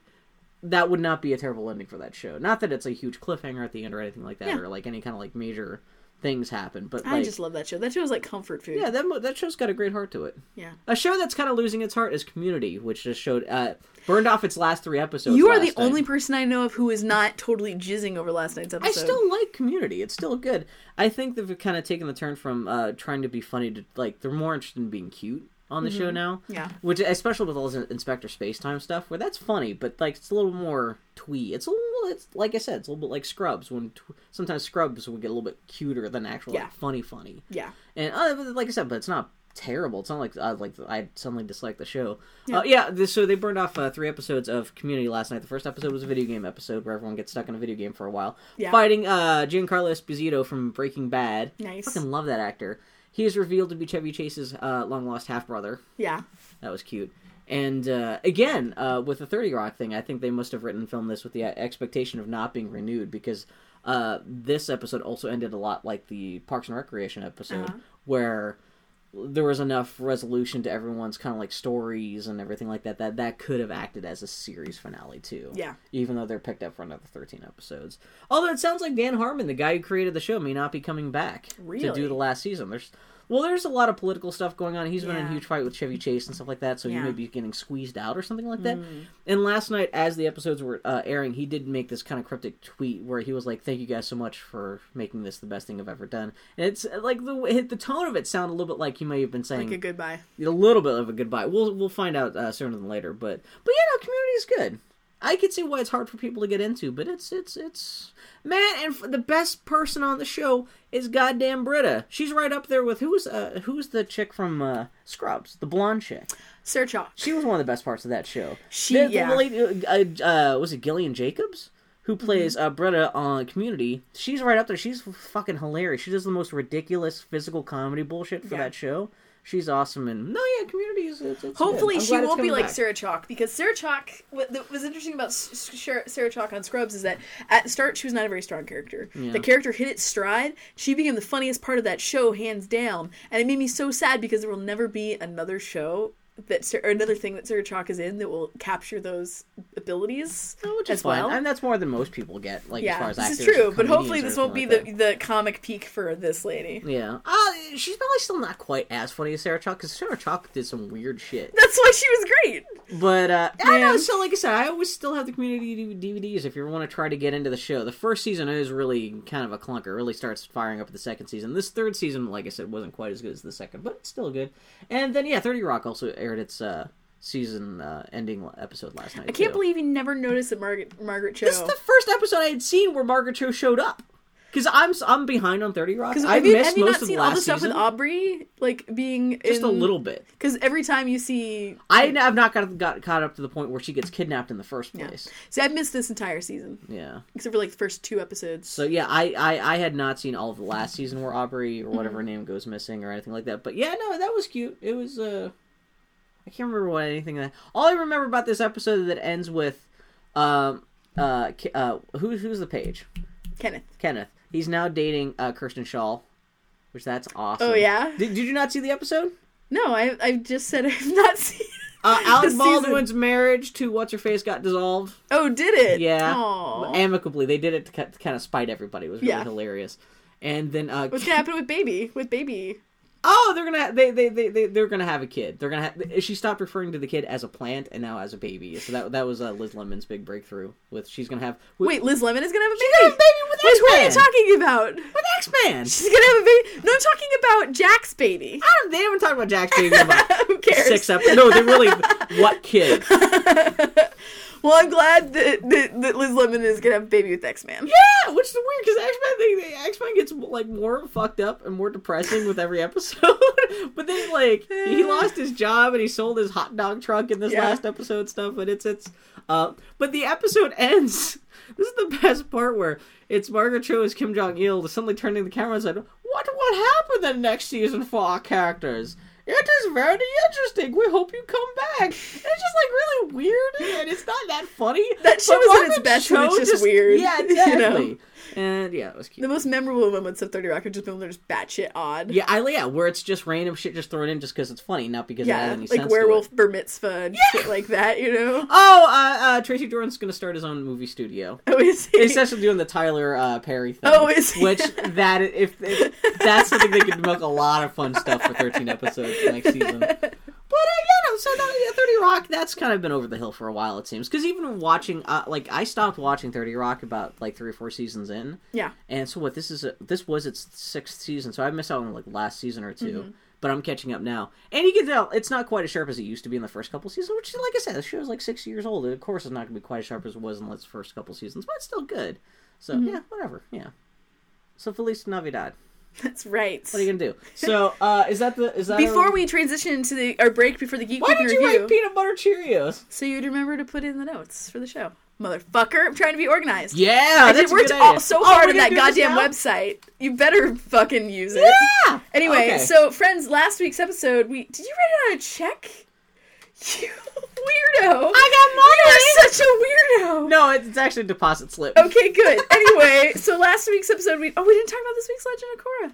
This week's Legend of Korra was really good. What happened this week? It was really good. Lin Bei Fong, motherfuckers! Lin Bei Fong is my favorite character. So some poor bitches have been searching for um, Lin Bei Fong and Korra slash fic and keep hitting across the Boy Howdy podcast, We have to. Ooh, which what is did we do to appease them? hilarious. Which is hilarious because I have to admit, alternate universe Annie is stroking her goatee, thinking about Lin Bei Fong and Korra slash. They would throw each other. They would bounce each other off the walls, Oh, just fucking each other, Oh, just man. like. Yeah. Anyway, but um, no man, this Legend of Korra continues to satisfy. That shit is so good. Oh, this week. Oh, I like I forgot about this episode. There was so much drama about the episode coming up because like I like like we're about to give away a season's pass uh, to whoever we're gonna have a random drawing for a season pass for Legend of Korra on iTunes.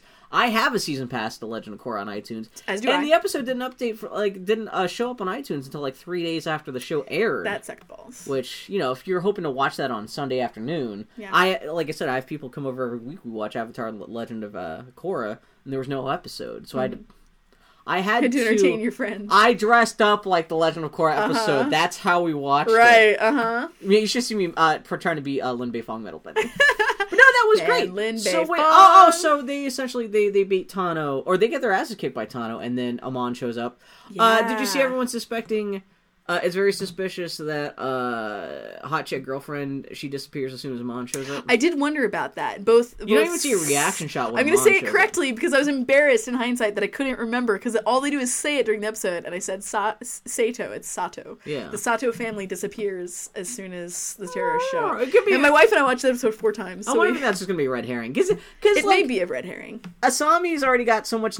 She's already so underdeveloped. It'd be kind of weird if they suddenly said, "Aha, she is evil." I wonder if it's going to turn out to be someone's. Yeah.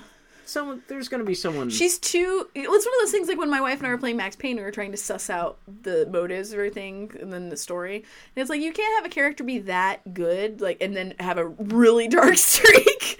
you know, like this show, it's not that kind of show. Even if she were to turn out to be evil, she would still be sympathetic. Like, yeah, Yeah. she's not going to be like total black hat. Yeah, and and why would she Even if she go was- to I them think- and support them? I still think she's going to turn out to be red herring, though. But that man, uh, uh, Mako and Bolin's house essentially got blown up. Not the I whole place, but and they they had They all love their that they had no money and they had pinned everything on these winnings. And Yeah. that's, that Oh, was their only way that, out yeah. of their shitty life was this, and it's gone. And uh, yeah, I'm, and, be then, dealing- and then they revealed that that um, what's his name Tenzin had it was it was he was with Lin Bei Fong. That was and, the other and Pema stole him away. Oh my god! Oh, man, Makes- Lin Bei Fong. Man, that makes Pema even that much more of a. I know, badass, badass, That she said, right? "Lay Bei Fong, get the fuck out." I like here. that Lin Bei Fong is really kind of clearly a bitter, sad person. It makes me so happy. I love that character so much. I- it's not a I- character you get to see a female be very Yeah. often. I hope they go. I hope they go somewhere with Lin Bei Fong. I'm sure if they have Oh three yeah. seasons. Well, she's Commissioner Gordon. supposedly the re, uh, supposedly the uh, ratings for the show have been really really good. Good. And so it sounds like that this so may good. be. When I called my mom on Mother's Day when I was talking about five minutes about Legend of Korra, I'm like, as soon as, as I'm saying this, I'm like, Annie, shut up. Has she shut watched up." the show? I was kind of get, trying to get her to watch it because we had kind of watched Avatar. Because the first time I watched Avatar, I was home in Texas. My folks Yeah. have cable, and I was like, "Oh, I hear a lot about the show. I should watch it." And I was like halfway through season three. I was like not impressed and Yeah. turned off the television. So I'm I'm trying. I'm gonna try. My goal is gonna be to try and make my mom watch Legend of Korra. Let's see how it goes. Maybe I'll put her name in the hat here. Okay, so yeah, So, friends, last week's episode, we um, asked that if you wanted to, um, you could submit, uh, send us an email, and we would submit you in a drawing for uh, iTunes subscription to the season of, of Legend of Korra. I realized only like two days ago that this is actually kind of terribly rude because by default we have alienated all of our non-United States listeners because I'm pretty sure it's yeah. locked Well, down by I don't think I don't think uh, uh, the show's available on iTunes to anyone else. So I of apologize, friends, States. to our uh, to all of our non-American friends. Well, we didn't think about that. Well, we, We're we not came very up- thoughtful. You came up with the idea for the contest completely off the cuff last We're week. so it's not it. Like there's any preparation. Fuck it, we'll do it live. Uh, and I made the joke that like uh, your chances of winning are incredibly huge because I, I predicted we only get three entries. We got four. we got four motherfuckers. so That's yeah, right. one in four chance of winning. You All know, right. yeah. Bill so wrote it on the back of his deposit slip. and I tore the he's a smart deposit slip up, so we have So we got four names in the got hat. in the hat. All right, Okay. Bill. Come on, my friend. No, you get the pick. Who's you the winner? Yeah, All right. here. Da, da, da, da, da, da, da. The winner is Brian Smith. Brian Smith. Brian Smith, you're the fabulous winner of the Boy Howdy podcast. Brian Smith will email you. Legend of uh, we'll get your. Uh, you know what? We could have saved money if we just made up a name. Because if we made up a name in the hat, no one would The know. winner is Annie's mom. Annie's mom.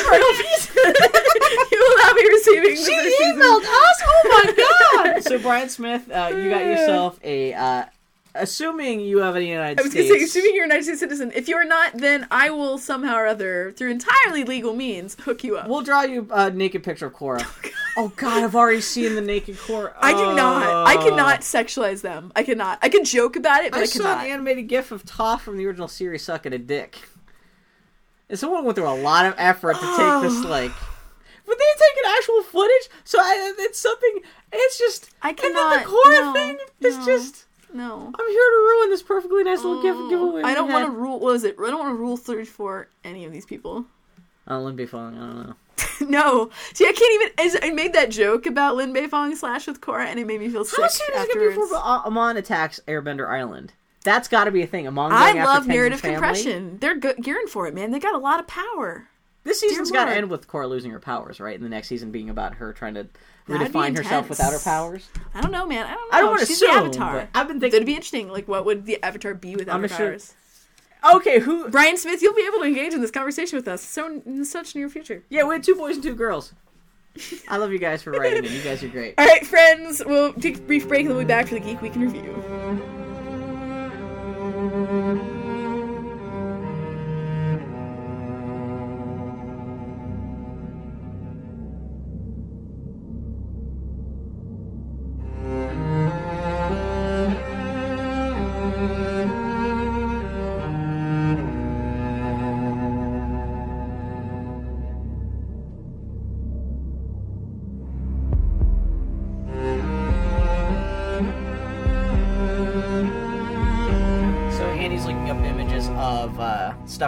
Prometheus, and we keep on cracking up about how, uh, yeah, all the stuff from uh, Prometheus, especially with Rooney Mara. Is that Charlize Theron? I was Charlize Theron. They Well, all they look like Commander Shepard. Whoever my- designed that movie definitely was looking at Mass Effect stuff it's when not they're a designing. bad idea. Well, it's interesting because uh, I guess suddenly we're not going to talk about Prometheus. Uh, it's interesting that like I guess this is a prequel to the original Alien film, but everyone's spacesuits are really slimmed down, which Mm-hmm. kind of makes sense. Even if this is a prequel, it takes place God knows how long before Alien.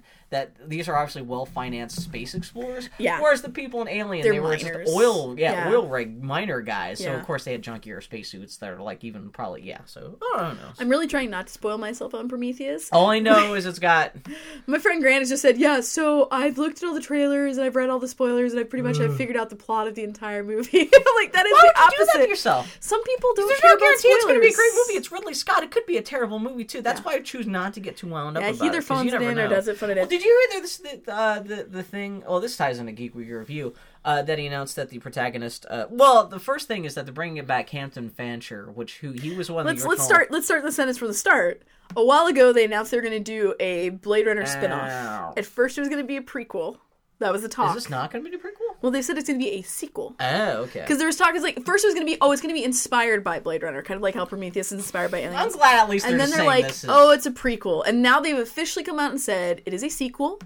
It is um th- now you can now you can take over. Yeah, Hampton Fancher, who was one of the writers for the original uh, film, he is he's being brought back in to. This is the the phrasing. This was really weird. That he's going to help develop the idea for the screenplay. Yeah. So this shows you how far off this movie is. That if, if it Yeah. ever comes about, that they're still tr- trying to bake up basic ideas for the script, much less actually. He's basically it. a story consultant. Yeah, exactly. Which that's that that that's fine. Um, and uh, then uh, Ridley Scott came out and said he wants the the protagonist to be a female, which, Which is cool. yeah, I'm down. everyone's for. predicting it's going to be, uh, uh, the chick from Prometheus Charlize Theron because he's got a total boner. I get those two. No, yeah, Noomi Rapace because he's got a total boner for space ladies with high cheekbones. It'd be really interesting if, like, what I know this is not what it would be, but um, playing, like I said, my my wife and I were playing Max Payne. How we were talking about how interesting it would be if this character were just straight up a woman, like no, not, a changing it. Anyway, but uh, like, and then thinking about like Blade? Runner. Well, no, like when we were playing Max Payne, we were talking, what if Max is a woman? You Oh, okay, yeah. name. That was my sentence that I was trying to say.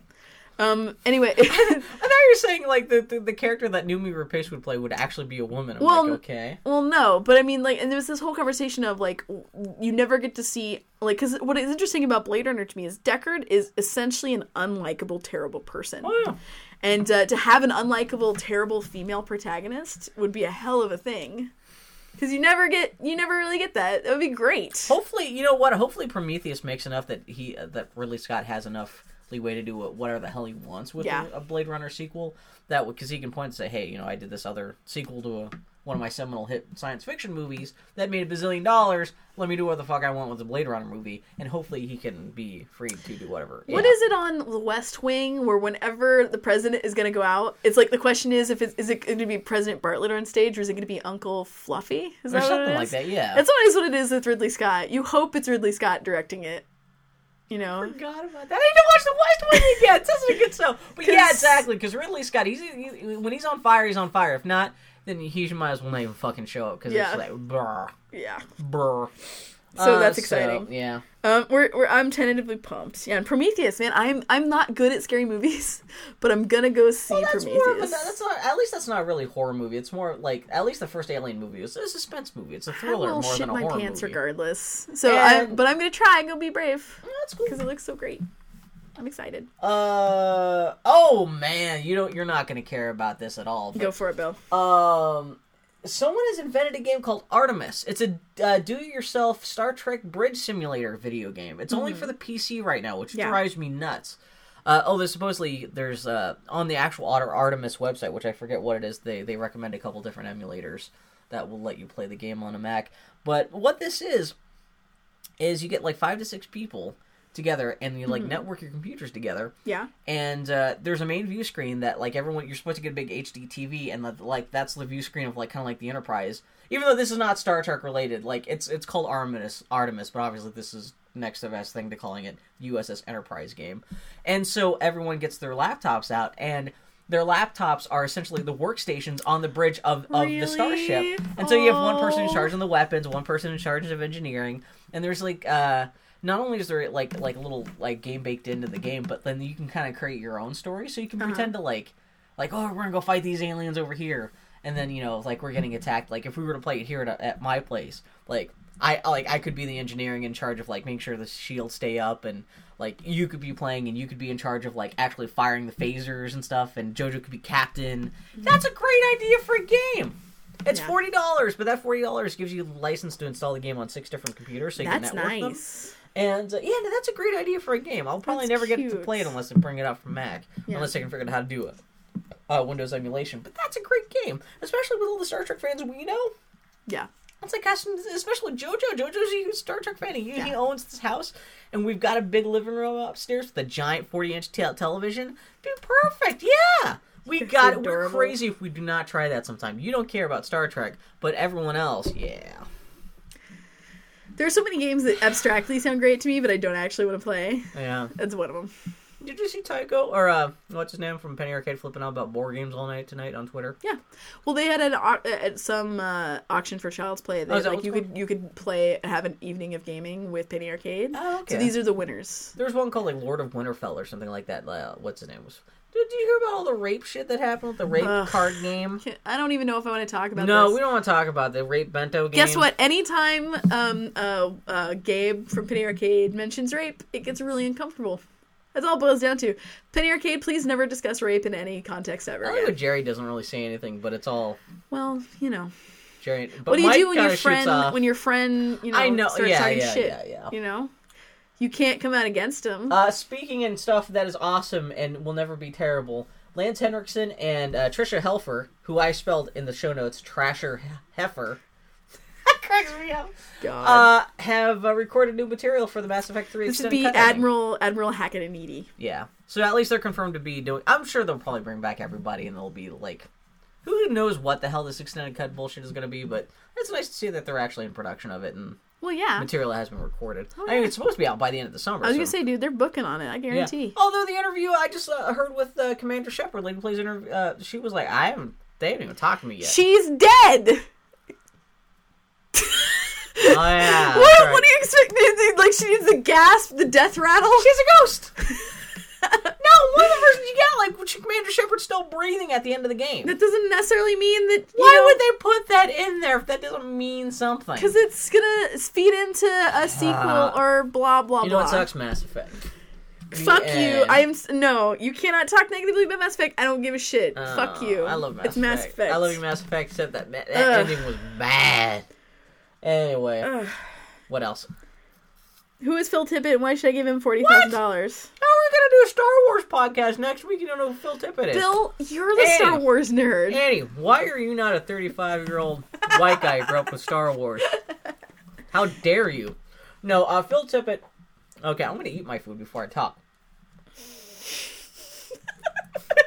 Bill, stop eating during the That podcast. is the rudest thing I've ever heard in a podcast, Oh, and I, know- I, I, I just did it. You know, I, I this week I worked on our podcast blog, and I'm like, you know, what? I'm going to take this kind of seriously. I'm going to think about branding. I'm going to think about colors and what that means, and like what kind of mood I want to convey. I'm like, I'm, I'm going to approach this with a small amount of professionalism. I just need to get something in me. Bill just eats an apple. I'm so glad we don't take a break in the middle of the podcast where you could get any sort of. Why I just sent Brian Smith his email saying congratulations, you won lots of core. Uh, Uh, anyway, no, yes. Phil, who's Phil Tippett? He was a creature designer and a stop motion animator on the original Star Wars trilogy. Yeah.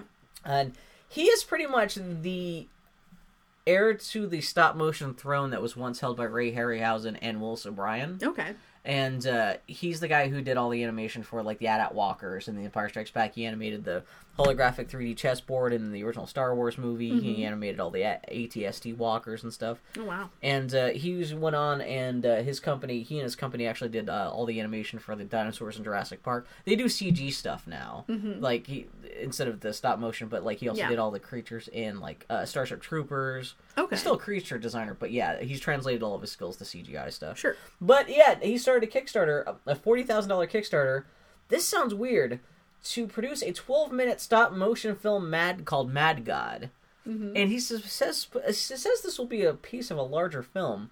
And so it sounds like the forty thousand dollar Kickstarter is just for this like demo, the twelve minute slice of the movie, mm-hmm. and maybe he can use that as a demo reel to maybe get the rest of it financed into Hollywood or something. I'm not quite sure, but that's still I'm glad to see he's he's doing something, and it's going to be all pure old school stuff, like stop motion animation with like puppets and everything Yeah. like that. So that's cool. I'm glad to see he's still trekking around.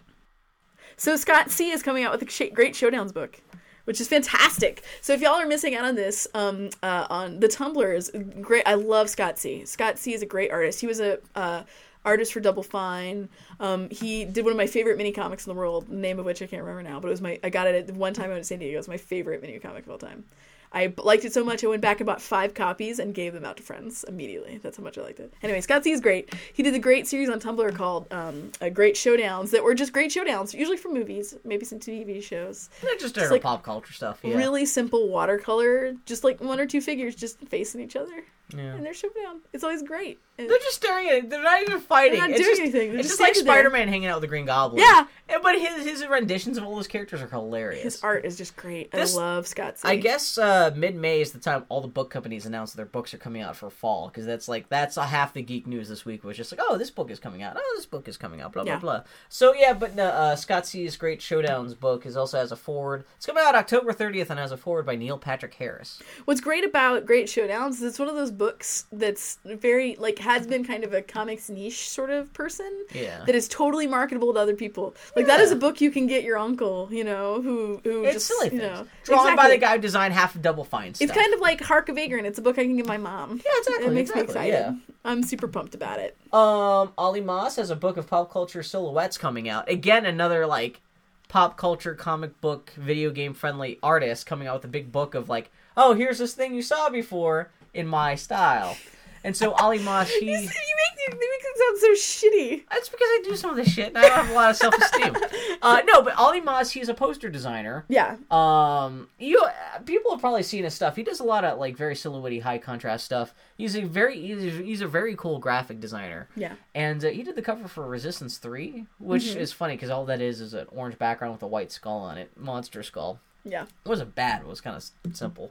Uh, but yeah, no. So he's he's got a book that is nothing of like, kind of like what Scott C is doing, where it's like a bunch of characters just hanging out for pop culture. It's silhouettes of like movies, movie characters and comic book characters and stuff. Silhouettes done in like the old Victorian Yeah, style. like paper cut. Yeah, paper cut. Like yeah. So It's kind of way to avoid copyright. Yeah, don't show any details. That's it. But that seems Um, cool. The Like, other exciting book news this week is um, Oh my god. a deluxe edition of Finder Talisman is being published by Dark Horse, and it looks like the book in Talisman. So Finder, I don't know if we've talked about Finder. Finder is a great. I think we have, but whatever. Here's here's the Cliff Notes version. Finder is a fantastic comic that is dense as fuck and really hard to enter into because it's kind of hardcore sci-fi in that you are plunged in the world and you gotta kind of keep up with it. Finder's a black and white science fiction uh, comic book that was originally self-published by Carla Speed McNeil.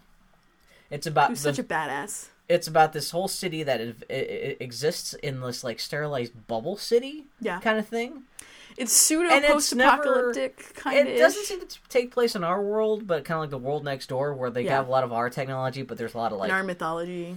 There's a lot of monsters and weird creatures running around and genetic therapy and cybernetic implants and all, all kinds of crazy stuff. And Her uh, her art is so appealing and her composition is so great. but the book that everyone recommends that everyone should start out with when they're Yeah, uh, the if- if accessible get, yeah the book. accessible the everyone's waypoint into this series is a graphic novel she uh, she created called Talisman, which wasn't even the first thing she did. Yeah. but it's just a great introduction to the world. Uh, Talisman is the story of this uh, girl named Marcie Grosvenor, Mm-hmm. uh, who befriends a guy named Jaeger, who's he, he just wanders the world and gets in all kinds of scrapes and adventures and stuff. Yeah, he's kind And, of uh, uh, Marcie's mom's itinerant boyfriend. That's Yeah. really And so what happens? Marcie's like this twelve-year-old girl, and this guy Jaeger shows up every once in a while, just out of the blue, and uh, fucks his fu- fucks her mom. But you know, but while he's doing that, he'll also take time to tell her stories uh, from the storybook that he he he carries around with him.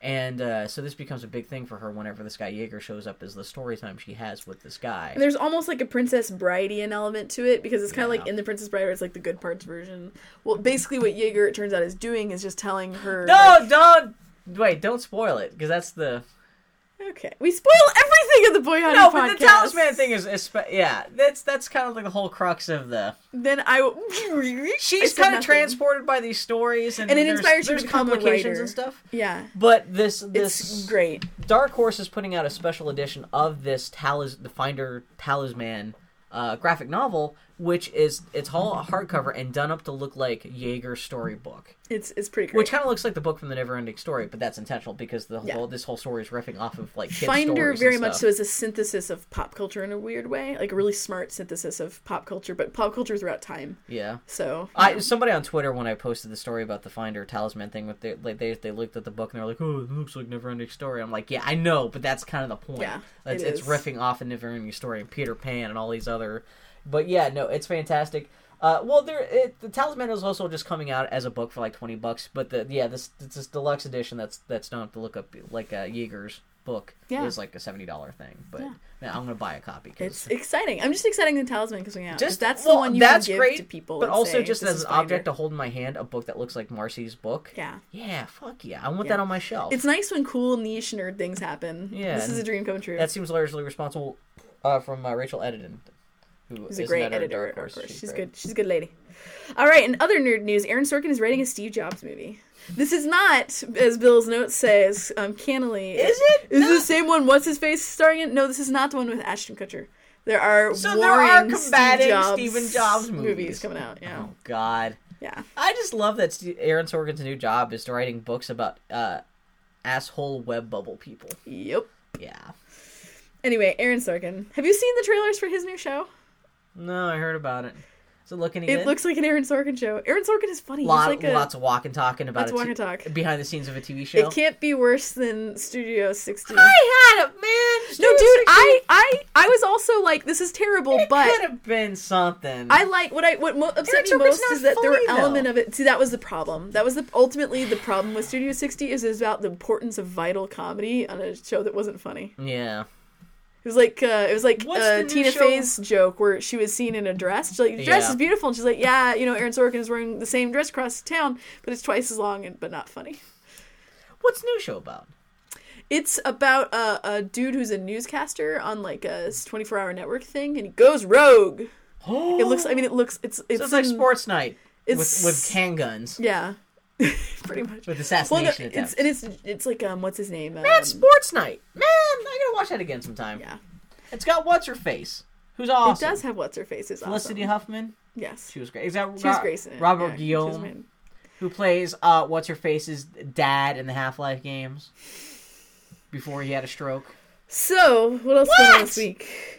Alyx. Oh, you hate Half Life. I forgot about that.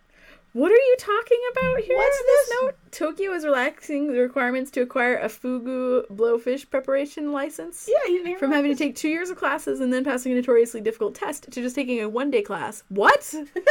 That's exactly what it sounds like. So, uh, there was an episode of The Simpsons about this where uh, Homer says, "Well, this is a real world thing where in Tokyo or in Japan in general, they serve blowfish, but it's got a lot of poisonous toxins in like its Right. liver and stuff like that. So, uh, whoever prepares this blowfish, which is known as fugu, I guess I don't know. I don't read really well these days."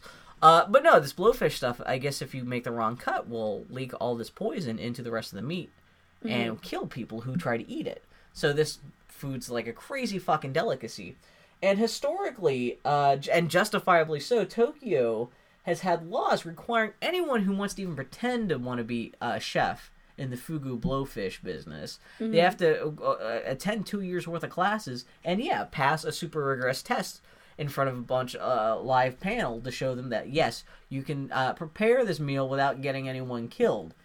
And uh, so I guess Tokyo says, well, there hasn't been that many people who've been killed by this dish in the last couple of years, so we're gonna relax the uh, the laws, uh, like in regards to how easy it is to get a license to prepare this stuff. So mhm. yeah, so they've, they changed it. So two years of classes, you have you can take a one day class, and you will get your That's license ridiculous. to be able to serve fugu blow poison blowfish. That is in intense. Japan. A one you and you and you and I we could fly to Japan and within a week come back and we could be licensed Tokyo fugu. We, we will have spent more time in the air than we'll have spent learning food But we'll still have a license. It's Yeah. ridiculous. That is intense. Seafood's terrible. Stick with fish sticks. So yeah. That, Oh, my exciting thing that happened this week. I'm really excited. Speaking of books that have been announced, they announced um, the release date for Cop Killer. Oh yeah. fucking- okay, so there's this. I think I, I may have talked about these in the past. There's a series of, of books. I can't. Call, well, this is the third. There's a book called Cop K O P. That's like a sci-fi. So for those of y'all who may have caught on to this, I Oh really like shitty detective stuff, like real bad. I love it. That is why ultimately it's my favorite. I can't make. I, I actually liked Max Payne's terrible hard-boiled narration because I I have a, I'm a huge sucker for that shit. So Cop is about a cop on this um this shitty planet. It filled with corruption, and he was a super corrupt cop. He befriends this woman who's new to the police force and is all fresh-eyed and bushy-tailed, and and she's trying to be a good cop. And he realizes he's gonna have to do all the bad cop stuff around her in order to protect her. And so there are two books, and they were both a lot of fun, and they're coming out third in June, and I'm super pumped. If any of you Um, are also prone to sci-fi and uh, noir bullshit, pick up the cop books. How's it spelled? K O P. I so enjoy them. there needs to be a sequel called. Well, it's like it, first one was called Cop. The second one was called Ex Cop. now this is Cop Killer. Like it's it's ridiculous. The I fourth one needs to be uh. Cop Ectate. So when people say, "Hey, how do you spell that book?" You say K O Pectate. I love Cop. I love it.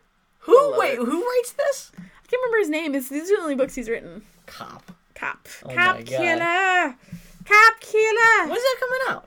June. I'm pumped. I'm gonna buy Man. it. I may actually go ahead and buy the Kindle version because I'm like I don't want a hardcover. Are you gonna read it on your iP- uh, iPod? I may. Okay. why not? It'll be the 1st It'll time be, it'll I'll be a have ten bought. dollar experiment. You it'll- yeah, it'll be the first time I'll have bought an actual book on an not that ebook. bad. Because I mean, I've bought like romance novels on an ebook, but that's only because I don't want it on my bookshelf. You know, it's like no one needs to know. Oh man.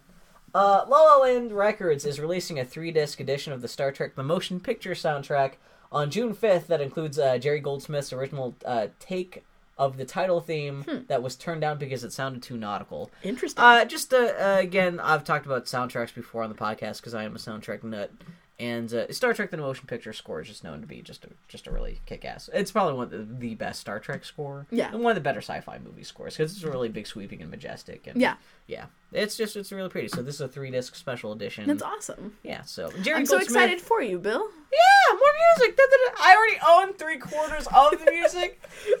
Watch Bill spend thirty-five dollars just to get like like Two tracks. I know exactly. Two Oh, really good tracks, the though. original version. I know, right, Bill? Yeah, Could know. be all remastered and shit. or I could just get it off of Mike. He'll buy it. um, what's the last thing here we got? You read it. I'm gonna The Retro Game it. Master, the Game Center CX collection has an official release date, September 18th. Yes, we've talked about the You- Retro yes. Game Master. Yeah. yeah. I'm- again, I'm excited. It's about. Master. You know, it's a TV show in Tokyo, which you could watch while eating your poisonous food blowfish. where this guy uh, named Arino, he has to play through old video games and beat them. And Yeah. he wants to kill himself half the time because he's not very good at video games. But yeah, no, this TV show's uh, coming out in the United States. Yeah, they just uh, I've talked about that before, but it just finally got an official release date for September 18th. Which I guess I'll be watching that instead of going to PAX this year because tickets sold out, and this is right after PAX. Yup. So, oh yeah, oh no, no, no, yeah, yeah. Oh no, this is also the show they also had on Kotaku for a while. Yeah. Did you watch it even while it was on Kotaku? Uh, for someone who uh, has made web content, I've never watched like video web content. I've never watched video web content Why? Because I'm always on my touch, and nothing, none of this is compliant with my Ah. touch. So if we Yeah, start that's the reason why I've only show, watched it's not going to be Arcade in the Flash. series. Well, it's like that's the only. That's why I only really watch Penny Arcade the series because that's on the touch. Did we already talk about this? Did I, did I leave my Penny Arcade DVD series at your house? You've accused me of this a couple times. I do not have It them. is gone. I don't I know do what happened to it. Did I eat it Not I. with my peanut butter chocolate? I looked all through my house. Oh man, I saw a homemade recipe today for homemade Reese's peanut butter eggs from Easter. really? Yeah. I shouldn't be trying shit like that. Man, I was like, if I can, if I can learn to how to make body. Reese's cups at home, Bill, just you need to avoid this, Bill. I know. But I'm just like, uh, that's, that's like a bad- It's like finding out the secret idea. of the atom bomb. oh my god! All right, friends, you did it once again. You wasted your time listening to the Boy Howdy podcast. But we, as always, we appreciate your listening. We are at Boy Howdy podcast on the Twitter. Yeah, check out our new uh, website that Annie, the, the the lovely and awesome Annie, redesigned. Yeah, Boyhowdy.org. Yeah. Um. Uh. You can email us howdy at boyhowdy.org. There's no functional changes to the blog or anything, right? Um, I, I there's a search engine now, and I put in some archives a little better, and Yeah, it's definitely cleaner It's- than the old version. Yeah, it looks prettier. It's pretty much. And he actually know, put some design effort into it. Yeah, like the background looks nice. and. Yeah, look, you're Annie's. You can't see Annie right now, but she's wearing a T-shirt that is her. The, the, It's my nice. It's my pearl snap Western shirt that inspired the. Yeah, you look like theme. she's going out for ribs or Whataburger right That's now. right. With the flower in your hair, Annie, you look very nice with the flower in your That's hair. right. My wife gave me a rose on my way over and put, Yeah. me put in my hair. You're welcome. So anyway, everybody, that was the Boy Howdy podcast. Thank y'all for listening. Okay, we'll be back next week uh, with our star uh, 35th We'll talk anniversary about Star, Star Wars. Wars. episode. Even if Mike doesn't show up, oh my god! How much do you care about Star Wars? I I grew up. Yeah, on you Star like Wars. Star Wars. I mean, it's. I just want to gauge my own shit against Bill, you yours, know, so I don't know that I enjoy Star Wars. Let me put it this way. I my, tend to get blinded by my affection for Star Wars. I don't want to hurt you. We need a safe word for next week. a Star Wars safe word, so I don't break your legs accidentally. All right, friends. We'll see y'all next week. It's not real sex. I'm just saying. Context doesn't matter. Have you ever I'm- told you that story? What's this? Context doesn't matter? doesn't matter. Convention sex doesn't matter. Who? What the hell is That'll be a story I can tell next week. That's like dot dot dot. Talk to y'all next week, guys.